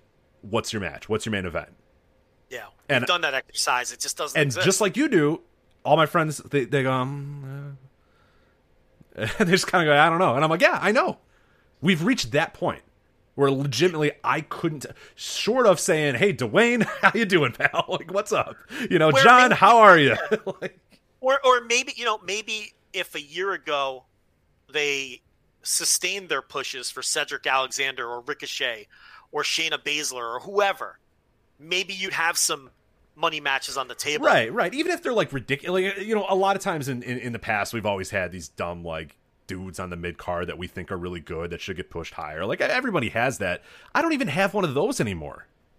I look it's at Montez Raw. Ford. Eh, it's I Montez guess, Ford. Yeah, I guess that's Montez Ford. I know that's what I mean, but like that's really. I mean, I I, I love Montez Ford, but man, if he's like the savior, I, you know, that's that's not great. I really feel like if he is handled properly, he can be a huge star. I really feel that way. No, I think he's fantastic um, too. It's just like again, it's also the faith thing too. I can't even in my brain in, imagine them deciding, yeah, he's our guy. You, know what I mean? Like I can't even how can they not them see, doing that. How, I, how can they not see the potential in that guy? He's got charisma. He can talk. He does things athletically that no one else can do. Um, you know he invent he invents shit that splash that he does where he turns in midair. I mean, you know he he he's got he's a total package. I mean, he pops off the screen. I mean, that's a guy I'd be handling with care. I, I would be building him to be my top guy right now. Where, you know, it's obvious he has a ways to go, but I'd be assembling the foundation and the building blocks for that guy. It's like I'd call up Adam Cole and I'd start the clock ticking on that, you know, and, and give that a shot on either Raw or SmackDown, one of the two shows. You know, Adam Cole beats Daniel Bryan in the run up to Survivor Series, and they do such a good job with NXT in the run up to Survivor Series. And oh, by the way, do tremendous numbers on Wednesday nights while they were doing all of that, if you recall. So people were into it. And then after Survivor Series, they let it, they just piss it all away, and and it's forgotten about, and no one really benefits from any of it, and they all cool off. And I know they heated up Keith Lee again later, but I, I don't think that was a, a sustained push. So it's like you know, there, there's guys that they're, the, the roster's loaded. I mean, you have Bianca Belair, who is another one who just gets called up and then disappears into the ether. Why? I mean, why isn't Bianca Belair mixing it up with Sasha Banks and Bayley right now and getting the rub from them and and and being built up to be on their level and hopefully become bigger stars than they are? Because I got news for you, they're not turning it around either okay? For all the talk that they get and how as good as they've been, we need to pump the brakes on Sasha Banks and Bayley. because they've headlined a lot of these shows, and uh, you know they're not exactly popping monster numbers either. So why isn't someone like Bianca Belair mixing it up with them and taking the next step? Why have they done what they've done with Rhea Ripley? You can go hmm. right down the line. Yeah. Rich, there's people there to answer your question. And I'm talking, you know, deep. You know, people like Montez Ford, Bianca Belair, Rhea Ripley, they haven't even scratched the surface on pushes with these people. And in some cases, they've started to push them and then just pissed it away for unknown reasons. So I don't want to hear that. I, I'm not letting them off the hook. There's people there that that a good booker would salivate to get. Oh, for sure. Yeah, I, I don't get it. I wasn't saying that there weren't talented people. I'm just saying I don't see any path for any of those people. You, oh, you know what I'm no saying? Faith, yeah. You have no faith in the execution, of course. Yeah, no, I hear what you're saying. You have no faith in the execution. But it's like Paul Heyman saw a number of people he wanted to get behind, stonewalled all along. You know, you, you, you can't see it through. You know, you don't think Tony Khan would like to get his hands on some of them people I just named? I mean, come on. You know, it's like so. But yeah, you you can't have any faith in the execution, none whatsoever. So that that that's the problem is the core product and the inability to think forward. And that's how you end up with Randy Orton and Big Show. And MVP getting a multi-year deal. Good for MVP. Yeah, hey. it's like that's a little luck to him, yeah. He should be a nice addition to a young roster, not a stalwart on a roster where you don't know what you're doing. I don't have any problem with MVP. You know, but it's like part of a bigger issue. So that's Extreme Rules Fallout. Yeah, le- leading a new, newly rebranded Nation of Domination is just. I mean, can you imagine pitching that? Why not come up with something new? I mean, oh it's God. like because that's what they do. They always dig into the past. Huh? I've said it before. They're the squirrel crossing the road that gets 75% across and then they get scared and turn around and go the other way and get hit by which is it was it's so wild about that too is because and and and for all that we could say about Prichard, Prichard would have he he would argue with you to to, to the end of the time in, in 1996, and, and Vince in 1996 would have said the same thing in 1986 and 1996 and in whatever other era. This was the company that was always forward thinking, almost to their detriment a lot of times. Of like, now nah, that guy's too old, we can't have him on our team anymore. He's too old. He's too old. He's too old.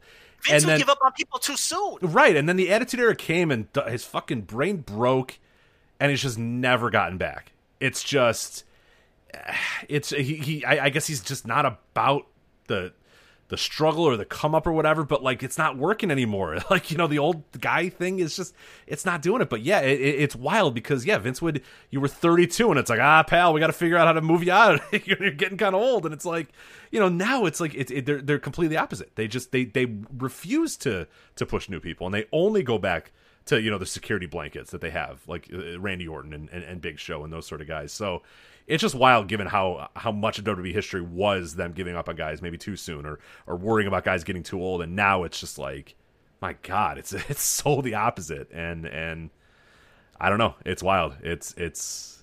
I, am with you. The floor. I, we have not seen the floor yet. Things are going to get much worse. Um, coming soon, and I, and I see no immediate turnaround either. I don't know. I just always remember Dave saying, Dave Meltzer saying when they signed the new TV deals that they're in a position now where literally monkeys can run the company, just chimpanzees can run the company, uh, and do and make the worst decisions possible. And you could have a literal child running things, and they're safeguarded, and they will be insanely profitable, and it won't matter. And we're actually seeing that play yeah. out.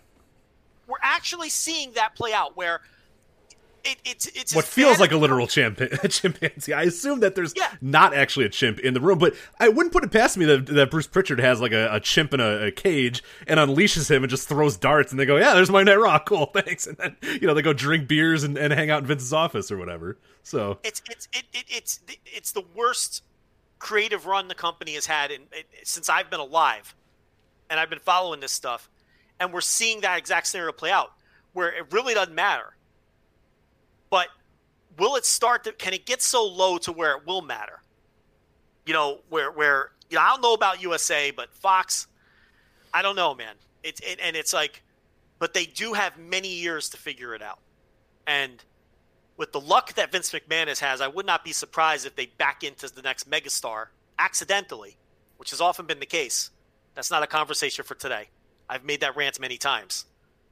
Um, and and that's what's going to take to get them out of the hole. Right. Really but I, I, do think, you know, again, uh, on your point, again, and then we could kind of move on here a little bit, but never in this company's history has it been harder for somebody to organically get over either or, or for them to fall ass backwards into somebody. They've created yeah. a system where that just doesn't. Yeah. That doesn't become the case. Even if they decided, okay, Montez Ford, we want you to be the biggest star ever, they would have him do some dorky lines backstage. He'd be, you know what I mean? Like they they, they just can't. They, they, it's not conducive to it to anybody getting over on their own anymore. It just isn't. Yeah, because when you do, he when you do, they intentionally sabotage you because they didn't pick you. Well, you're not supposed to get over yet. Or they have in mind, okay, ah, he's getting over, he's getting hot or whatever. Now let's make him a megastar. And they have hey, this idea of what a quote megastar is like. Roman Reigns organically got over, and and we will we're not huge Roman Reigns fans or whatever, but like he, it grew from the Shield and it organically grew, and he was getting there and getting there and getting there, and then they decided he was going to be The Rock, and he was going to make jokes and make fun of people and do, and and it just never worked. He was never a natural in that. He was never a natural talker. He wasn't a natural funny guy, hilarious. But that's a great example of they had a guy that they were basically there with Roman Reigns, and they decided, okay, he's going to be a star. So what he's going to do is he's going to beat everybody. He's going to become unstoppable, and he's going to make fun of everybody because he's The Rock and it never worked because they just they they don't let guys do it. You know what I mean? They just don't let guys be that because they decide even if they do become stars that oh we know how to make stars. Okay, pal, here we go. Here's what we're gonna do for you, and it just it never works ever. It hasn't worked. Well, I'll bring this full circle for you. We'll go all the way back to December to Dismember, and then we'll close this up and move on to Impact. Okay, a perfect example of, of, of what we're talking about it was either at December to Dismember or at the next TV. I can't remember which. I, I think it was the pay per view though. And Heyman had pitched putting CM Punk out there to cut a promo or some kind of pre tape, something. And Vince nixed it because he said he didn't want to do that because then the fans are going to chant for CM Punk all night. And then Heyman's Heyman's response was, "Well, great, perfect. That that, yeah, that means that's great. Like that means they like him, and that means he's getting over." And that's when Vince snapped at him and said, Get it through your fucking head. It's about Bobby Lashley. Bobby Lashley is the star, and it's about pushing Bobby Lashley. So get with the program or get the fuck out. I'm paraphrasing, but those are almost the exact words as they were written in the book. Okay. So that's a perfect example of that. Getting over organically, they will cut you off if you're not the one they want to get over. And that is a real world example of it. And this is how it's been for the last 15, about last 15 years. Like you said, post attitude era. You're not allowed to get over organically anymore because they will not allow it, which is sounds insane. Like, no, we don't want people to chant for CM Punk. We don't want him. No, because it, it all has to be about this guy. Whereas Vince in the past or any other logical pro wrestling promoter or booker, you run with the guy that is getting over. You know, but to them it's bad. And on a smaller scale, you could look at examples like like Zack Ryder, who was getting great reactions in buildings on his own, so they booked him like a geek to ensure that it would stop. Yeah. Well, Daniel Bryan. What sense does it make? Daniel Bryan worked, but fuck. you know, we were doing shows at the time. They he joined the Wyatt family. He lost to Randy Orton. He lost to the Big Show. I mean, it's funny that it's the same people, Randy Orton and Big Show. But I mean, go Yeah. back to the, to the you know what was it, 2006 or 2014 or whatever. You know, four consecutive pay per views or whatever. He gets his ass kicked. He gets punched out by a Big Show. He loses to Randy Orton. He loses to Randy Orton. He joins the Wyatt family. Like Batista comes in. Like they tried like hell to not make the Daniel Bryan thing work, and now they they claim it as a success. When in Yeah, real time, they- fuck, it was not. Like Yeah, they spin the history like they landed a big success. Yeah, like that, that was all they're, they're doing. Yeah, it's ridiculous. So you're right. That's the other problem. They may not luck into someone because they cut them off. They cut them off. Um, you know, which which is crazy, but that's why they're in the predicament that they're in. So, uh, you know, what's the, what you reap what you sow, right? Mm-hmm. Is that the proper usage of that uh, turn of phrase? I think so. Yeah. That's some biblical shit. Where'd that come from? Ah, you're asking the wrong guy about biblical stuff. So Isn't that where that phrase came from, though? That's a Bible thing, isn't yeah, You th- reap th- what this you is this is the worst show to have Bible discussion on. Yeah, yeah. For, You're talking to two uh, not uh, men that are not very well versed in the uh, the old the old or the New Testament. None of the testaments. thumping we- that Bible, huh? We could tell you, all about uh, like fucking Don Leo Jonathan in like 1984, you know, WWF, but I couldn't tell you. Don Leo Jonathan, nineteen. Well, obviously not, because you're about two decades. no, no, off no. I meant I meant Don Leo Jonathan and Oh, you know showing and, up yeah. in 1984. Yeah, Oh, I got you. Being out of date, yeah. But um, didn't you go to a Catholic college? I did, yeah, but regardless, it didn't. Uh, They didn't force you to take. they like, didn't. Uh, no, they didn't. Yeah. New Testament 101. or No, any of that no, no. It wasn't like that sort of college, which is good. So Yeah. I live near a college that's like that. The, the town I live in now is very religious. like it, it, like you don't have to if you live in the town, like you know know about it. But uh, the college that we have in our town is like world renowned for like Bible study and that sort of stuff. But yeah, I'm uh, I'm good. So I, I got like I, I was raised and I did my but I dude I don't remember any of it. So Oh, same here. I the minute. I was allowed to leave, the minute my mom was like, "Well, do you still want to go to class?" I was like, "You know, no," and I never did. And Yep, I'm I haven't uh, haven't been there since. I go on Christmas sometimes to appease my mom, who just wants me to lie and say that I still believe. In, Weddings and funerals.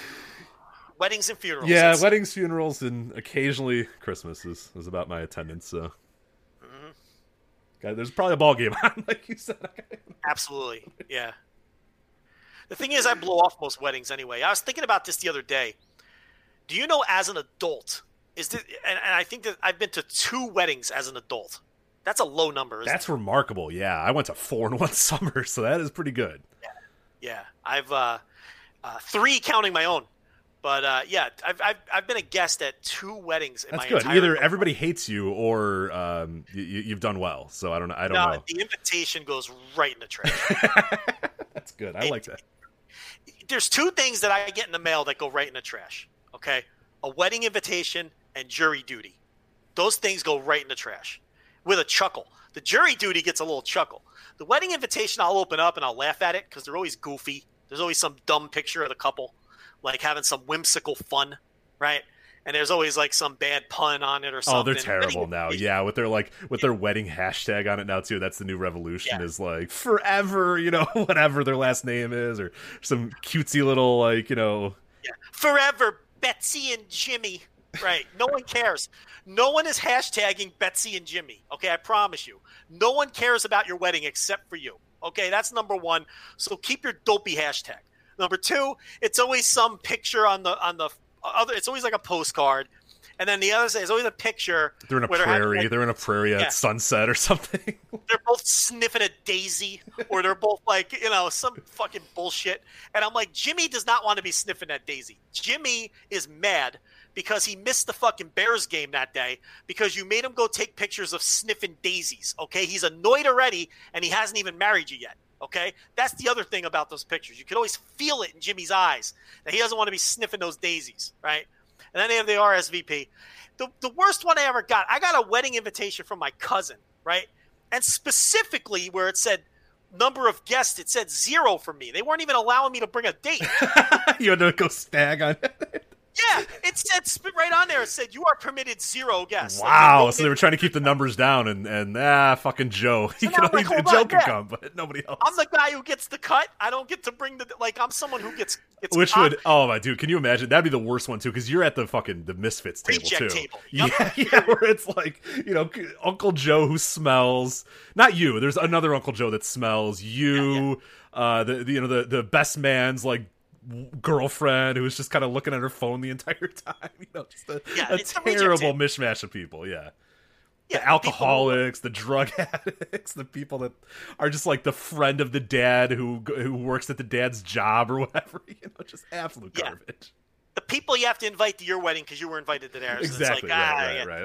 Ah, well, Tommy invited me to his daughter's wedding, so I guess I got to invite him to this one. But put him at the reject table. So Yeah, I couldn't believe the audacity. that's so that's, yeah, that's some balls. Yeah. I took pictures of it, sent it to everyone in my family, saying I can't believe the audacity.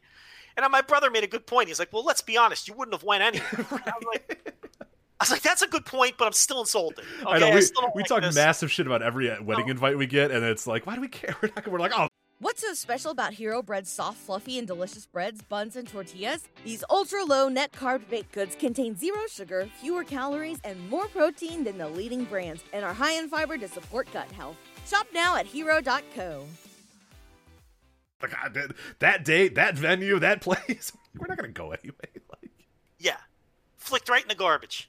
You know, same thing with the jury duty summons. I crumble it up and and I'm and not so sure about that one, but that's fine. I do a So- fade. I do a fadeaway jump shot right into the trash can, chuckling with glee. Rich, I've been doing it for 25 years. I don't know how you've gotten away with it. Yeah. It goes right. I've done it for 25 years in two different states, right in the garbage every time. Hey, yeah, you don't go to that shit. No need. They don't come after you. Trust me. Believe me. Now, when we don't do the show one week because they're hauling me off the scale, I was gonna say. like, Make sure you don't fuck our taxes up, by the way. So you're you're good with your taxes, I guess. But taxes theft number one uh, number two um, i have been skipping jury duty for 25 years so if they ever do catch up to me i'm probably in really hope there's big not any trouble, fucking cops or federal agents listening to the show. So i really don't think they come after people for skipping jury i think that's just a myth i think it's made up and i've got the evidence to prove it you just you know i've, I've never so much have gotten a phone call yeah, that that's good. It's a terrible it's a terrible experience. There's like some people that like jury duty, and those people are fucking weird, and I don't trust them at all. Like that's the weird. It's there's nothing fun about it. I, I've had to do it once. Thank God, I've never had to do it again. It was the worst experience I've ever had in my life. Just sitting in a room for nine hours. They call you in. I said one thing. They said, "Okay, you're out of here," and I'm like, "Okay." and I went home. Like it was so bad. It was so terrible.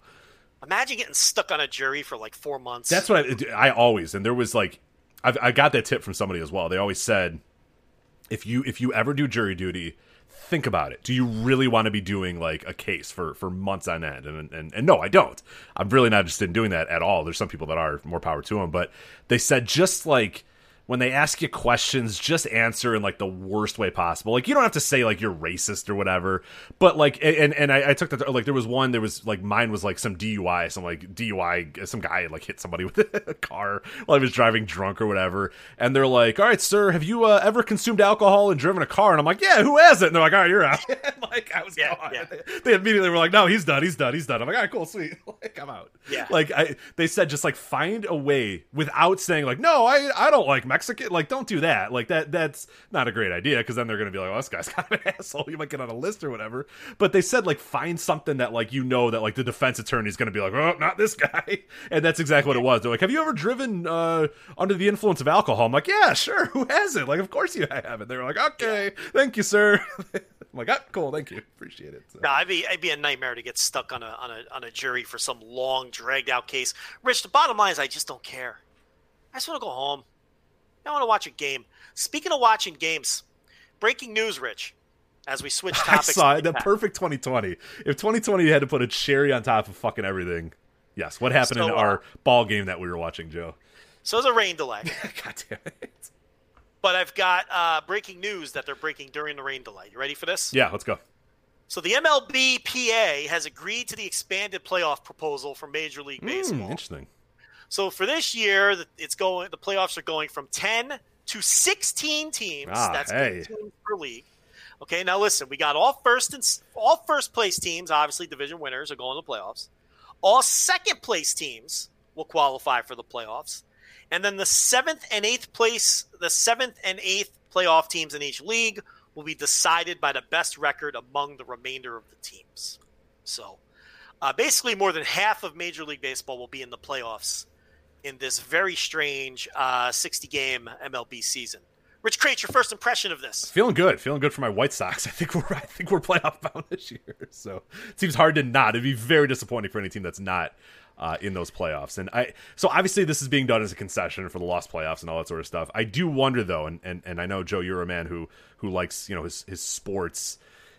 I don't want to say you don't you don't like you're, you're adverse to sweeping changes in your sports, is that correct? What I what I was that a correct assumption? No, I, I, am averse to sweeping changes. This like you want the best record in the NL versus the best record in the AL in a. In I don't go that far. No, I don't go that in a nine game World Series like the twenties. So I like the playoffs as they're currently constructed, and I love the the the winner go home wild card game. I think that's. Uh, uh, a lot of fun, and I think it's it's look. You don't want to you don't want you don't want to be in the the win and go home scenario. Win your division, okay? Right, absolutely. Then, then that's how I feel about it. And I think it's exciting and it's good TV. I this will say proposal, though, are they ever going to go back? Well, this is what I'm going to say. This proposal, I don't mind it for this year because this year is dumb anyway. Uh, do whatever you want this year. I will fucking hate this. I think you're going to hate it. How are the? How, why would these? Why would these? Why would these franchises say no? We don't want playoff revenue. We didn't deserve it. like, well, the, the, the thing the thing about it is the owners are trying to make up the lost revenue for not having any fans this year. So I understand from the perspective, more playoff games equals more revenue, and they're and they're, and they're making up some of that lost revenue. Um, you know, due to the fact that they're not starting until July 23rd and there's no fans. I get it. The problem is, I don't want this moving forward. If you want to do it this year, in this wacky year, to make up this lost revenue, to give the fans a little something, uh, you know, this I think this will be fun as a one year thing to have these big playoffs and and uh, everyone stays in the race longer, and then you have the big playoffs in October. I think it'll be a lot of fun. I do not want this moving forward. Yeah, I, this I too. I don't games. like it either. And and they're I think they're doing this gimmicky thing, and this I hate. This I fucking hate even this year. The the first place teams get to pick their opponents Oof. in the first round. That's so weird. and they're doing it and they're doing it as a special on TV you know, they're going to make a television event out of it. Yeah. So you get to pick. And that's just why yeah. create that bad blood? It's like that's schoolyard shit. I have no interest in that. You know what I mean? Like the team that gets picked is going to be annoyed and some people might be into that. I think that's that's not professional sports to me. That's shit you would do in a schoolyard, which is fine. You know, I don't want I don't know. It seems yeah, that's gonna be so weird. Like the fucking you know the the Astros being like, yeah, give us the you know, give us the Mariners, and the Mariners are like, because oh. we think they stink. Yeah, the Mariners fucking suck, so we'll face them, and it's like, oh man. like, now there's some people who might be into that, but I don't. I don't get off on that. I think that's that's not professional sports to me. It'd I, be cool if like the Mariners win the series, but the Mariners get their shit pushed in by you know the Astros. It's just kind of like yeah, uh, like yeah. I don't know. I'm not, that part I'm not into, but. Uh, you know, I, I don't. You know, 16 teams is way too many moving forward. But uh, cool for this year, but yeah, I don't love it moving forward. But the, this anytime, year, I really anytime you add new playoff teams, it's very difficult to take them away. In in in, in in past history of sports, very rarely does a franchise go, you know what? Nah, we don't really want that playoff revenue. Take us out of the playoffs again. So no, you're fine. right. You're right. But the difference here is this is not part of a, a collective bargaining. A right, right. It's just a one year gimmick thing or whatever. Bargaining. So that, that's cool. I, am I'm, I'm down for it this year. Thing, so. This year's a fucking chaos anyway. Who cares? The Marlins might win the World Series. Anybody can win the World Series this year, and that's that's what I say. Like legit, when we talk about like you know the the, the season, like. I'm gonna watch as many games as I possibly can. Like usually in MLB season, I know you're uh, every inning you know Reds game. You're gonna watch every single. I, am I'm, I'm like a little bit more casual in that sense. We're all you know watch, but I'm gonna watch as much as I can, man, because every game is gonna like matter a lot. And the, what you do in the first 30 games of the year are like fucking vital. Well, they kind of. Well, well, I'll tell you what. They kind of just mitigated that. They kind of did. Yeah, you're right. Now I can just kind of chill because I assume I mean, that because if, because if your team's really good, I mean, okay, it's like more than half the league. There's 30 teams, right? Right, right. Yeah, there's five. Yeah. yeah, there's 30 teams. Yeah, six divisions of five. So it's like 16. There's you know more than half the league is making the playoffs. So it's like, all right, if you get off to a a 17 and four start, Rich, you're going to the playoffs. You may not win the division, but what are the odds you're going to fall back to where you don't have at least the eighth best record in the league? So from that perspective, adding all of these teams to the playoffs kind of cuts into the idea that every game is super important and super vital. But what it does do is it keeps more teams alive. Right. The entire season, you're saying, I'm watching a playoff team. I'm watching a team that could win the World Series, as opposed to a lot of times in baseball, after that first week when you're fucking 4 and 15, it's like, ah, or, you know, after the first month, you're 4 and 15, it's like, ah, my team sucks. We're not going anywhere. So. Right, but if you're four and fifteen this year, you might only be six games back of that eighth spot. Right, exactly, exactly. So, So you, so you, you're still in. So it kind of it hurts the top, but it helps the bottom. yeah, exactly. You know, so from from a from an interest standpoint. So I kind of is that a, is that a good trade off? I mean, you want to keep as many people as interested as deep into the season as possible. While also kind of bastardizing your playoffs. See, the thing is, it's such a weird season. I really don't care what they, if you if they would have told me all thirty teams are making the playoffs and the right, every every game is the playoffs. Uh, I would have said, whatever, Right. who cares? Yeah. these sixty these sixty games are seeding, and we're just doing a thirty. I wouldn't have cared about that either. It's just it's fucking weird, man. So, um, it, you know, it does. What it does help too are the good teams that get off a bad start. Like if you're the Dodgers and you get off to a eight and eleven start, you're not panicking. You know, you got plenty of time to. You only got to finish top eight. You know, it's pretty crazy. Yeah, I, I actually bet that like people are going to probably think that it's like the lower teams, the not good teams that kind of called for this. And I bet it was some of your big market teams that look at like Yes. like look, dude, no, we can't like the Dodgers and the Yankees. If they start out slow, they're fucked and they're done. Like usually those teams by war of attrition at the end of the year, 162, they'll find their way in the playoffs or whatever. But like this year, it's like yeah, no, the Dodgers could miss the playoffs because they have a bad two weeks or you know Kershaw's hurt or Mookie Betts misses, you know, gets COVID and he has to miss like you know two weeks or whatever, and that that'll fucking sink you. So I'm sure it's those big market teams that are saying, hey, no, we're paying like 150 thousand, a million dollars, you know, for these teams or whatever. We're paying 200 million dollar payroll. Like, no, we want to find a way to you know get into whatever this postseason is going to be. Whereas like, yeah, your lower market teams are probably like, hey, fuck it, well, we could go to the you know the Marlins are might thinking, hey, maybe we'll get a playoffs this year. Who the hell knows? Whatever. But yeah, I definitely, I definitely, you know, would think that it's the the major market teams that are looking at that and going. Ugh, we need we need to find a way to make sure that we make the playoffs because, you know, it's so weird. It's such a strange year. My OCD is going to hate this. Like going back and looking at this year. Oh, like the old back of the baseball. Yeah, card. like the numbers are going to be a mess. The records are going to be a mess. Like, ah, I Well, you it. had you kind you got 1981 with the 81 game. Yeah, season. that's true. like that one kind of but but that's so far in the rear view now that it's like but every now and then you're looking at a baseball reference page and you'll be like how did this guy lead the league in home oh right that was Yeah. the game that year they Why did this guy 81 only have six home runs? Oh, right. yeah, he only played. Yeah, damn it. yeah It's weird. Yeah, it's gonna. It's just gonna be a, a strange year. But the reds had the best record in baseball that year and didn't make the playoffs oh, because they weren't like the first half winners or whatever. they didn't they didn't win either half because remember Yeah. they split the season in two halves Right, right, right. and i wonder what they would have done if a team would have won the division in both halves Yeah, I- I think there was a story about that, but I forget what it was. But yeah, it was kind of like I think that team just like won or something. It was some weird thing where the solution was terrible, if I remember correctly. And I was like, thank God that didn't happen. That would have been no good. Yeah, they really lucked out with that, you know, where it worked out clean. And they had what became the first division series. That was the first ever division series. And then it went away for like 15 years or whatever it was. So I think it came back in what, 96 or somewhere in that neighborhood. But um, maybe a little later. But Ninety five, Anyway. I believe. Ninety five. It's a lot of baseball talk for people. This is a lot. Yeah, it's an exhausting amount of baseball talk. Look, we're excited. Can we get a break? Can we get a break? Exactly. Right. Right. We, we haven't talked baseball. We were supposed to be talking baseball three months ago. We haven't been able to talk about it. We're talking about it now. So Yeah. that's what I mean, man. I, I think we're not alone as well. Like the last baseball thing, like looking at local ratings, like people are fucking dying for sports, and that's again to kind of circle back to the WWE discussion. Like the, fl- I don't think we've seen the worst out of them because I am telling you. I- I'll be glad to be wrong, but dude, I am looking at fucking scrimmages on NBA TV and the ratings that they're getting. It's literally like guys fucking around in a court with no fans in Disney World, and the ratings are exploding. The fucking White Sox are playing inter squad games at their, and, and the ratings are ridiculously high. Like people are starving for sports. Yeah, it's going to hurt Wednesdays too, for sure, especially when the NBA playoffs start. Oh. Yeah, I mean, for sure. it's uh you know that that that Cubs White Sox fucking you know preseason game or whatever they're calling them. I mean, it, you, know, didn't it do better numbers than all of the White Sox regular season games last year, something like that? It was Wasn't all the best, all the best White Sox games over the last like ten years or something. Basically, it outrated all of for a them. game that didn't count. Right. You know, and, and the White Sox and Cubs are going to play each other for real. What is it? Uh, six times or Yeah, yeah, yeah. six times, right? One one in each. Uh, I think home, so. one Yeah, I think it's six. Yeah, Don't you play the other league six and you play your own? Whatever it is. I They're playing- forget, dude. I don't understand the schedule at all, so I'm just gonna kind of sit back and, and enjoy it. So I mean, yeah, this is uh, you know, Wednesdays are there's going to be some Wednesdays with NBA playoffs, NHL playoffs, a full slate of baseball games. I mean, what the fuck? You know, and you know, if there's any college football on top of it. Yeah, I, I'm gonna have a tough time watching wrestling. To be honest, Oh, let me tell you something. I'm so excited for sports.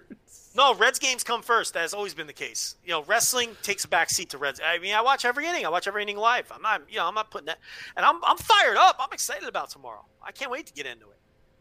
But uh, what do we got next here? Impact Wrestling. Impact Wrestling Slammiversary. That was Saturday. Uh, Impact Wrestling Slammiversary pay per view. We have a, uh, a review up on the website as well. If you did not watch the show, we'll talk about it here uh, a bit. But Andrew Sinclair, I think, did a really, really good job, as he always does, um, with the uh, pay per view uh, review there. But um, a very eventful uh, Slammiversary show. And and and Joe, dare I say, and I don't know your I don't know your thoughts on Slammiversary. You and I have not talked about it yet. I'm, I'm not quite sure. Uh, but dare I say, I thought this was a really good show. Not necessarily like a show of the year contender on that level, but I thought this was like the prototypical Rich Kraetsch special, where like legit six out of the seven matches or whatever numbers there are. There's one match that oh boy, we'll talk about that one that definitely did not meet the criteria, but I think every other match on the show at least got to some level of interest. Plus, you add in all the debuts and the and, and, and the resets and all that sort of stuff.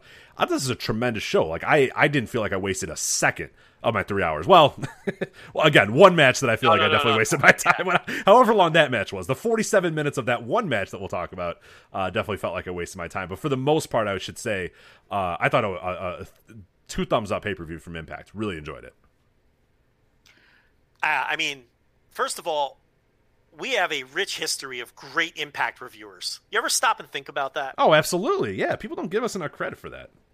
I think, I, I mean, between Garrett Kidney, obviously, and Andrew Sinclair, does a great job, the Dylan Hales era, remember Hales, that? Yeah. Oh, yeah. Great Impact reviews. Um, and, and, you know, there was people in between that I'm forgetting. Yeah, but- well, Chris Novembrino did a uh, an Impact review podcast for a while that was That's fucking podcast. awesome. Yeah, it was so good.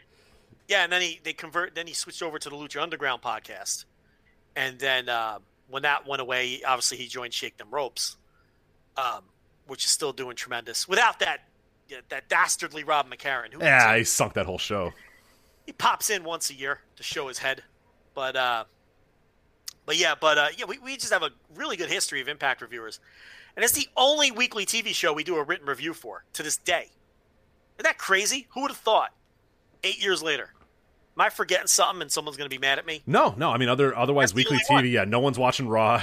no one's reviewing Raw. I won't let them. I've had people say, "Hey, I'll review Raw," and I go, "No," because you're gonna leave the website. I don't want you to leave because the the the body count for Raw reviews is legendary. So I do not let people review Raw. Uh, yeah, nobody reviews SmackDown. Yeah, I don't think so. Yeah, no, the, the Impact is it.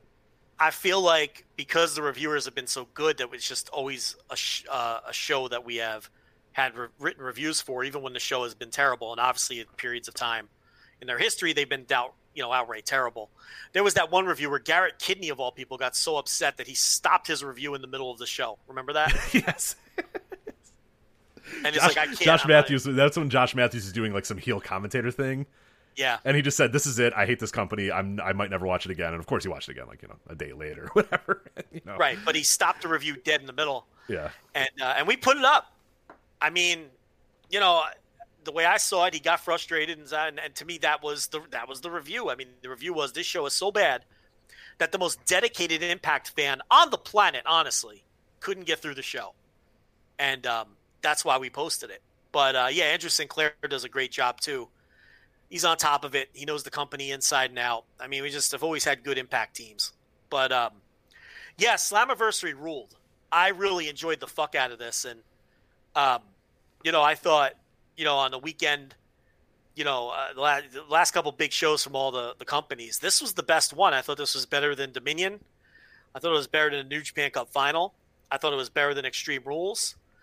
Um, you know, pound for pound, bell to bell, and you know, the only match I did, the only match I did not like was the Gauntlet, which was fucking horrendous and you know, the worst match on any of these big shows over the last couple weekends.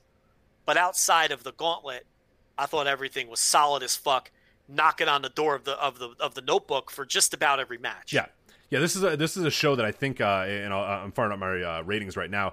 I think I went like three and a half to four stars on literally everything on this show except for the gauntlet. Like I just, it was kind of a joke to me. I'm like, eh, three and a half stars. Like it was just everything was solid. Like nothing. I don't. I wouldn't say any match was spectacular. I don't know if any match is like, oh my god, go out of your way to check this out. But when you talk about a top to bottom, turn on the TV and just enjoy the show, just turn it on and, and, and watch it for three hours, save for one match.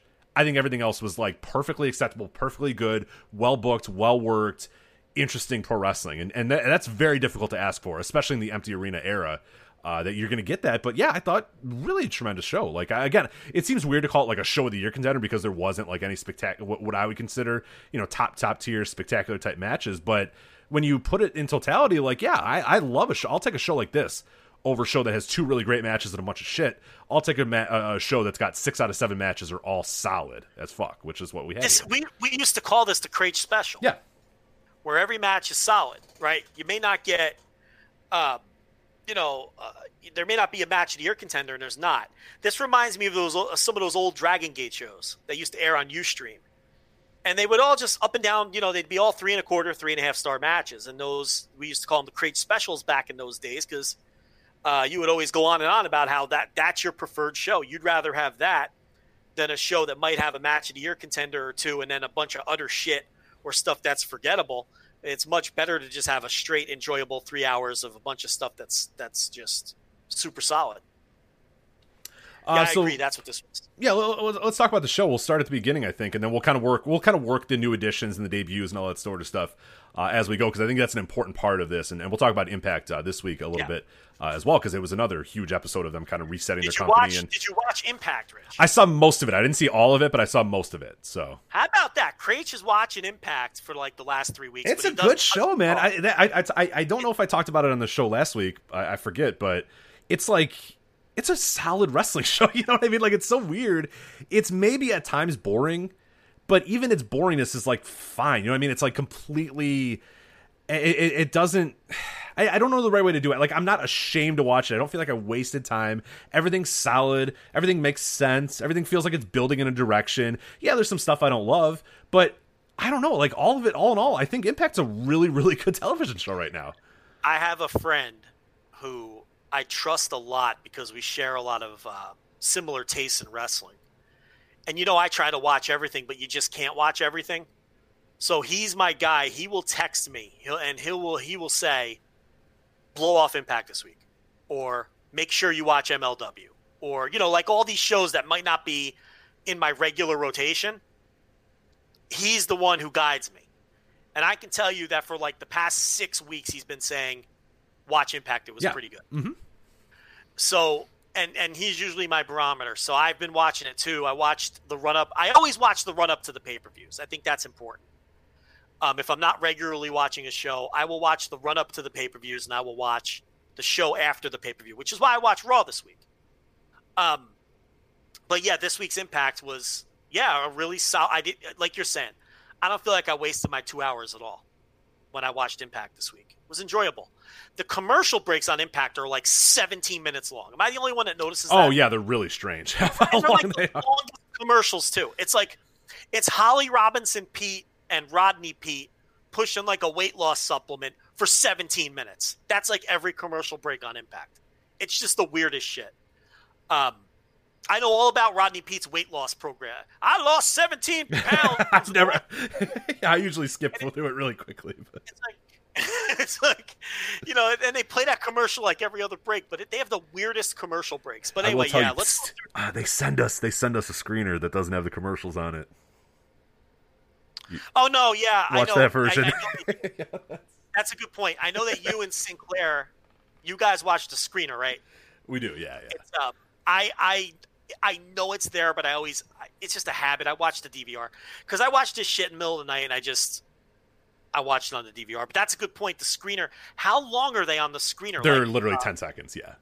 No, no, no. I mean, how long are the Impact shows? oh, um, probably like, like an hour and yeah, they're like an hour and ten, hour and fifteen. I think usually. Yeah, They come in right around there, maybe hour twenty or so. yeah, yeah. I, I, I always forget that they said you're. That's a good point. But the thing is that I have to watch it on the laptop. I, I struggle with wrestling on my lap. How are you with the laptop? Uh, hit or miss. I like to put it on the big TV. I pay attention more if it's on the TV. If it's on the laptop, I'm, I'm fucking around on my phone. I'm doing something else. I click another window. It's in the back window. You know what I mean? Like it's never. That's you know. what kills it for me because, okay, the phone is always a distraction. But the thing about it is, if I'm watching wrestling on my laptop, I am too tempted to click another window during a down moment. And then I stay on that window, and then I'm like, oh shit, I missed half this match. For I cannot pay attention on the laptop. I have su- such an easier time. What the fuck? I gotta. Why do I have a gigantic fucking 70 inch TV in my living room if I'm not going to use it? Right.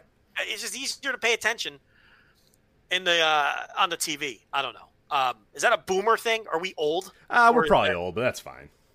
People huddle over their phones and watch stuff all the time too, so that's. I guess I don't know. Yeah, I guess I'm, a, I'm, a, I'm a I'm a couch TV guy. You know what I mean? I'm definitely Fuck yeah, Yeah. absolutely. Um, all right, so this pay per view. You want to? Yeah, let's uh, let's go ahead. So we'll talk about the opener here because this actually is our first of the uh, the kind of re-debuts or or appearances or whatever as the Motor City Machine Guns re-debut in the company.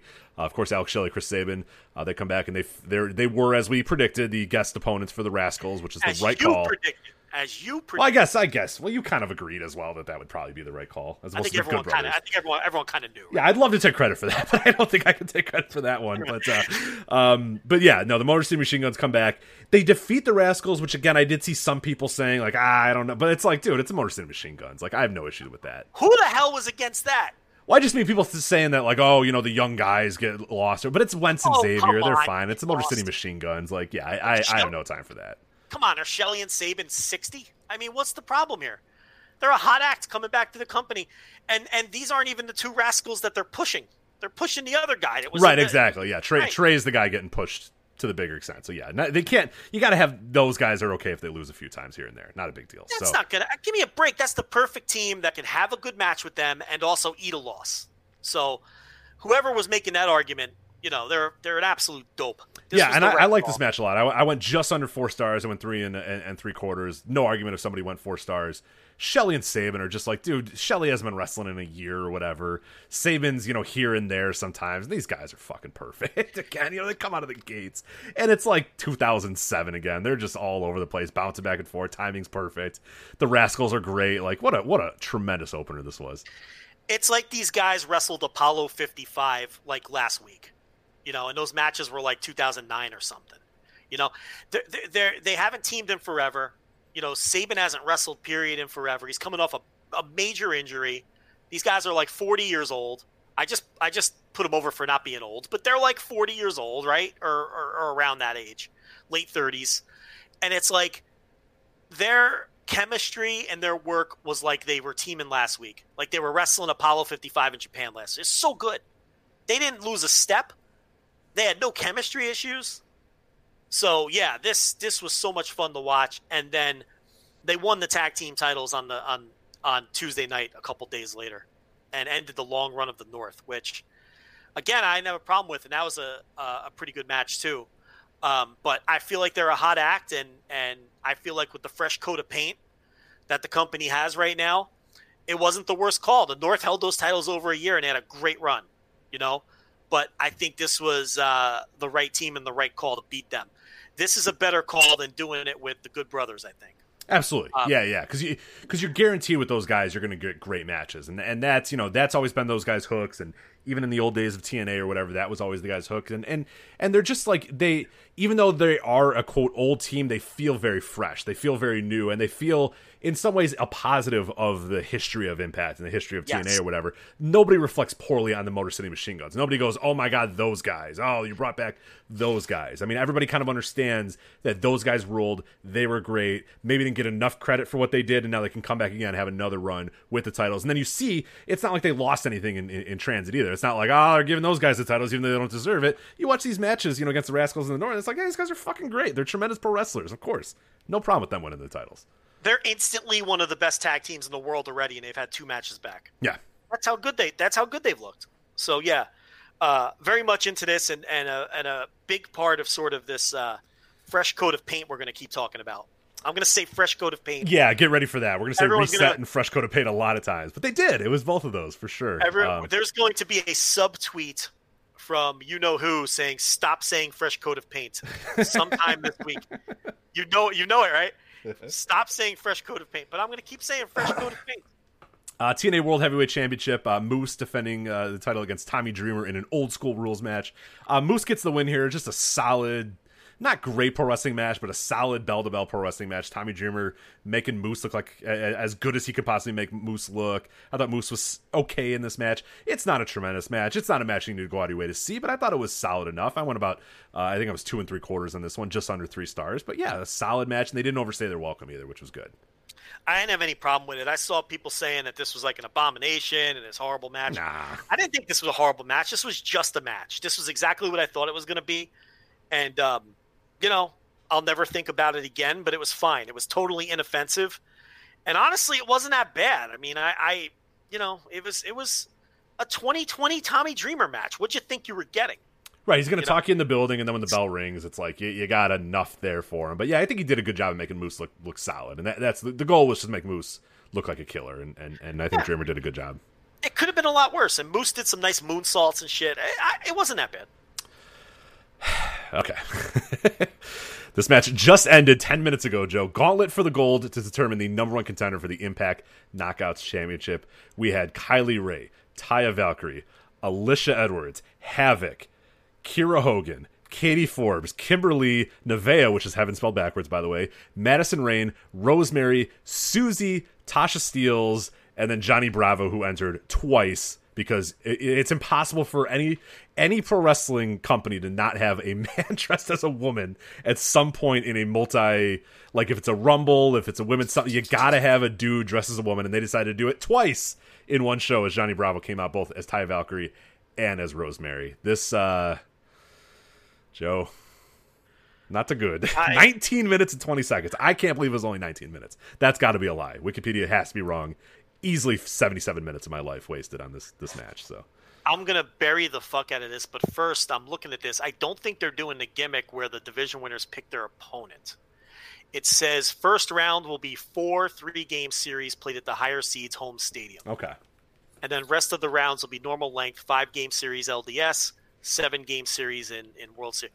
Okay, so I That's guess that's a little better. Yeah, that's a little better than you know the I guess they Yankees laughing at the Mariners as they select them. To, you know. I think they scrapped that because that was the plan. But it says first round. Basically, the wild card round is now four three game series, all played at the higher seeds home stadium. Mm, okay. Now, home field, home stadium doesn't mean anything except batting last because there's no fans, obviously. Um, but you do get the bat last. So, and then after that, it's just regular playoffs because then at that point you just have Right, your right. LDS. Okay, I'm actually. I like that better. Yeah, I like that a lot better. I'm more optimistic. Yeah, I mean, I did. The only thing I didn't like was picking your opponent. I think that's that's bush league. But since they're not doing that, yeah, all right, this is pre- it's kind of cool. Yeah, I don't mind it. Three game series. That's dangerous for these division winners. But uh anyway, uh the impact. What are we talking about? here? gauntlet for the gold. Yeah, gauntlet for the gold. Knockouts, Okay. rumble thing. So who thinks the man dressed as a woman is funny? Now, Don when I Callis. ask Don Callis. when I ask you that question, I'm asking in all sincerity, and I want to know: Is there a circle of fans that we just aren't privy to, who are posting gifs of John E. Bravo dressed as Taya Valkyrie getting thrown out of the match, and they're like laughing, and they think it's funny, and it's getting a lot of likes? Does it does it even exist? Are there I, people? yeah, I wonder, like the Santina, like in the Rumble. It's like, oh my god, it's Santino dressed as a woman. Oh my god. I, yeah, I've never met that person, but maybe I don't know, maybe on Reddit or something. But yeah, not uh, not anybody that I I know. Thankfully, let let's put the transphobic elements aside because that it's like from the from the first time we saw Santina to now society has changed right for the better and it's like we consider that stuff transphobic Yeah, and yeah, it's yeah. just crap and it's crass and for those reasons alone you don't really want to do like the Santino thing this you know was more Taya Valkyrie trying to avoid entering the match early so she sent her minion in there, dressed as her. That was the gag. Yeah, which I didn't mind. like- I didn't mind the first time he came out. It made all the sense in the world, and it was it was Taya sort of having this guy on her. You know, it, it- she's got the power in this quote unquote relationship, or whatever. Bravo just does whatever bullies him. she. Yeah, she bullies him, and she said, "Yeah, just go out there instead of me. Perfect, thank you." So I didn't. See, I now- didn't hate that one as much. See, I did, and I still think it's stupid. But what I want to know is who thinks it's funny. Like, is there, are there? Because it's supposed to get laughs. Right. Who thinks like who is laughing at it? Like, who was watching that pay per view like slapping their knee, having a hearty laugh at it? Because it's just not funny. And I don't even think this is a no fun Lanza situation because there's some things that are no fun Lanza where I understand why other people might find it amusing, right? Like Breezango, who I pick on every Thursday on the Thursday TV reviews because I hate it. I But think we're past think the point of anybody. There's nobody that could laugh at them coming out as Mounties, right? Ah, we got to be past maybe- that point. We have to be past that point. then maybe they're a bad example. But there's got to be examples of stuff that I don't think is funny, like DDT comedy. There is that a good one? Yeah, yeah, because you you are are definitely no fun Lanza on those, and, and I think they're Like, pretty funny. But The inflatable panda and all that bullshit. Like I don't think it's funny. I think it's stupid. I don't want to waste my time on it. But I understand why other people find it funny.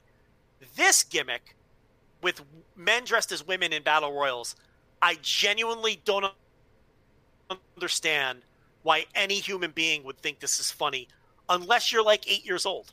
Maybe a child would think it's funny. Like, I'm asking in all sincerity who's laughing at this? Why do they think adults are going to enjoy this? It's very bad. But, Rich, outside of the Johnny Bravo spots, because then he came out dressed as Rosemary, the match was still an abomination. It was horrendous. Just a terrible excuse for a gauntlet style battle royal. Easily the worst thing on the show. And uh, are you still there, by the way? I am, yeah. I'm just, I'm just, nervous when I because of last week. I'm yeah. Last on. week had some issues. I am, I am still here. Yes, don't worry. And if I had to rate this, it'd be an absolute, you know, an easy dud, maybe negative stars. Yeah, just nothing good. Everything was clunky. Katie Forbes is is legitimately one of the worst wrestlers I've ever seen in my life. I mean, we know why she's there, but it's just like, dear God, she's horrendous. It- it- nobody was good. Nobody knew what was going on. Everybody was bumping into each other. It's like they had no plan. Nobody. I, I don't know what the hell the plan was here or what this was, but nothing.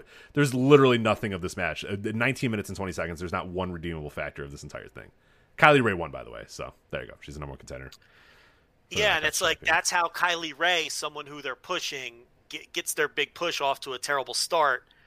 Um, you know, in, in this horrendous match. But this was the low point of the show, and really the only thing on the show that wasn't good. Yeah, for sure. So let's quickly we can move away from that uh, Yeah. and go to a match that I really enjoyed: Impact X Division Championship match. Willie Mack defending the title against Chris Bey. Chris Bey wins the title.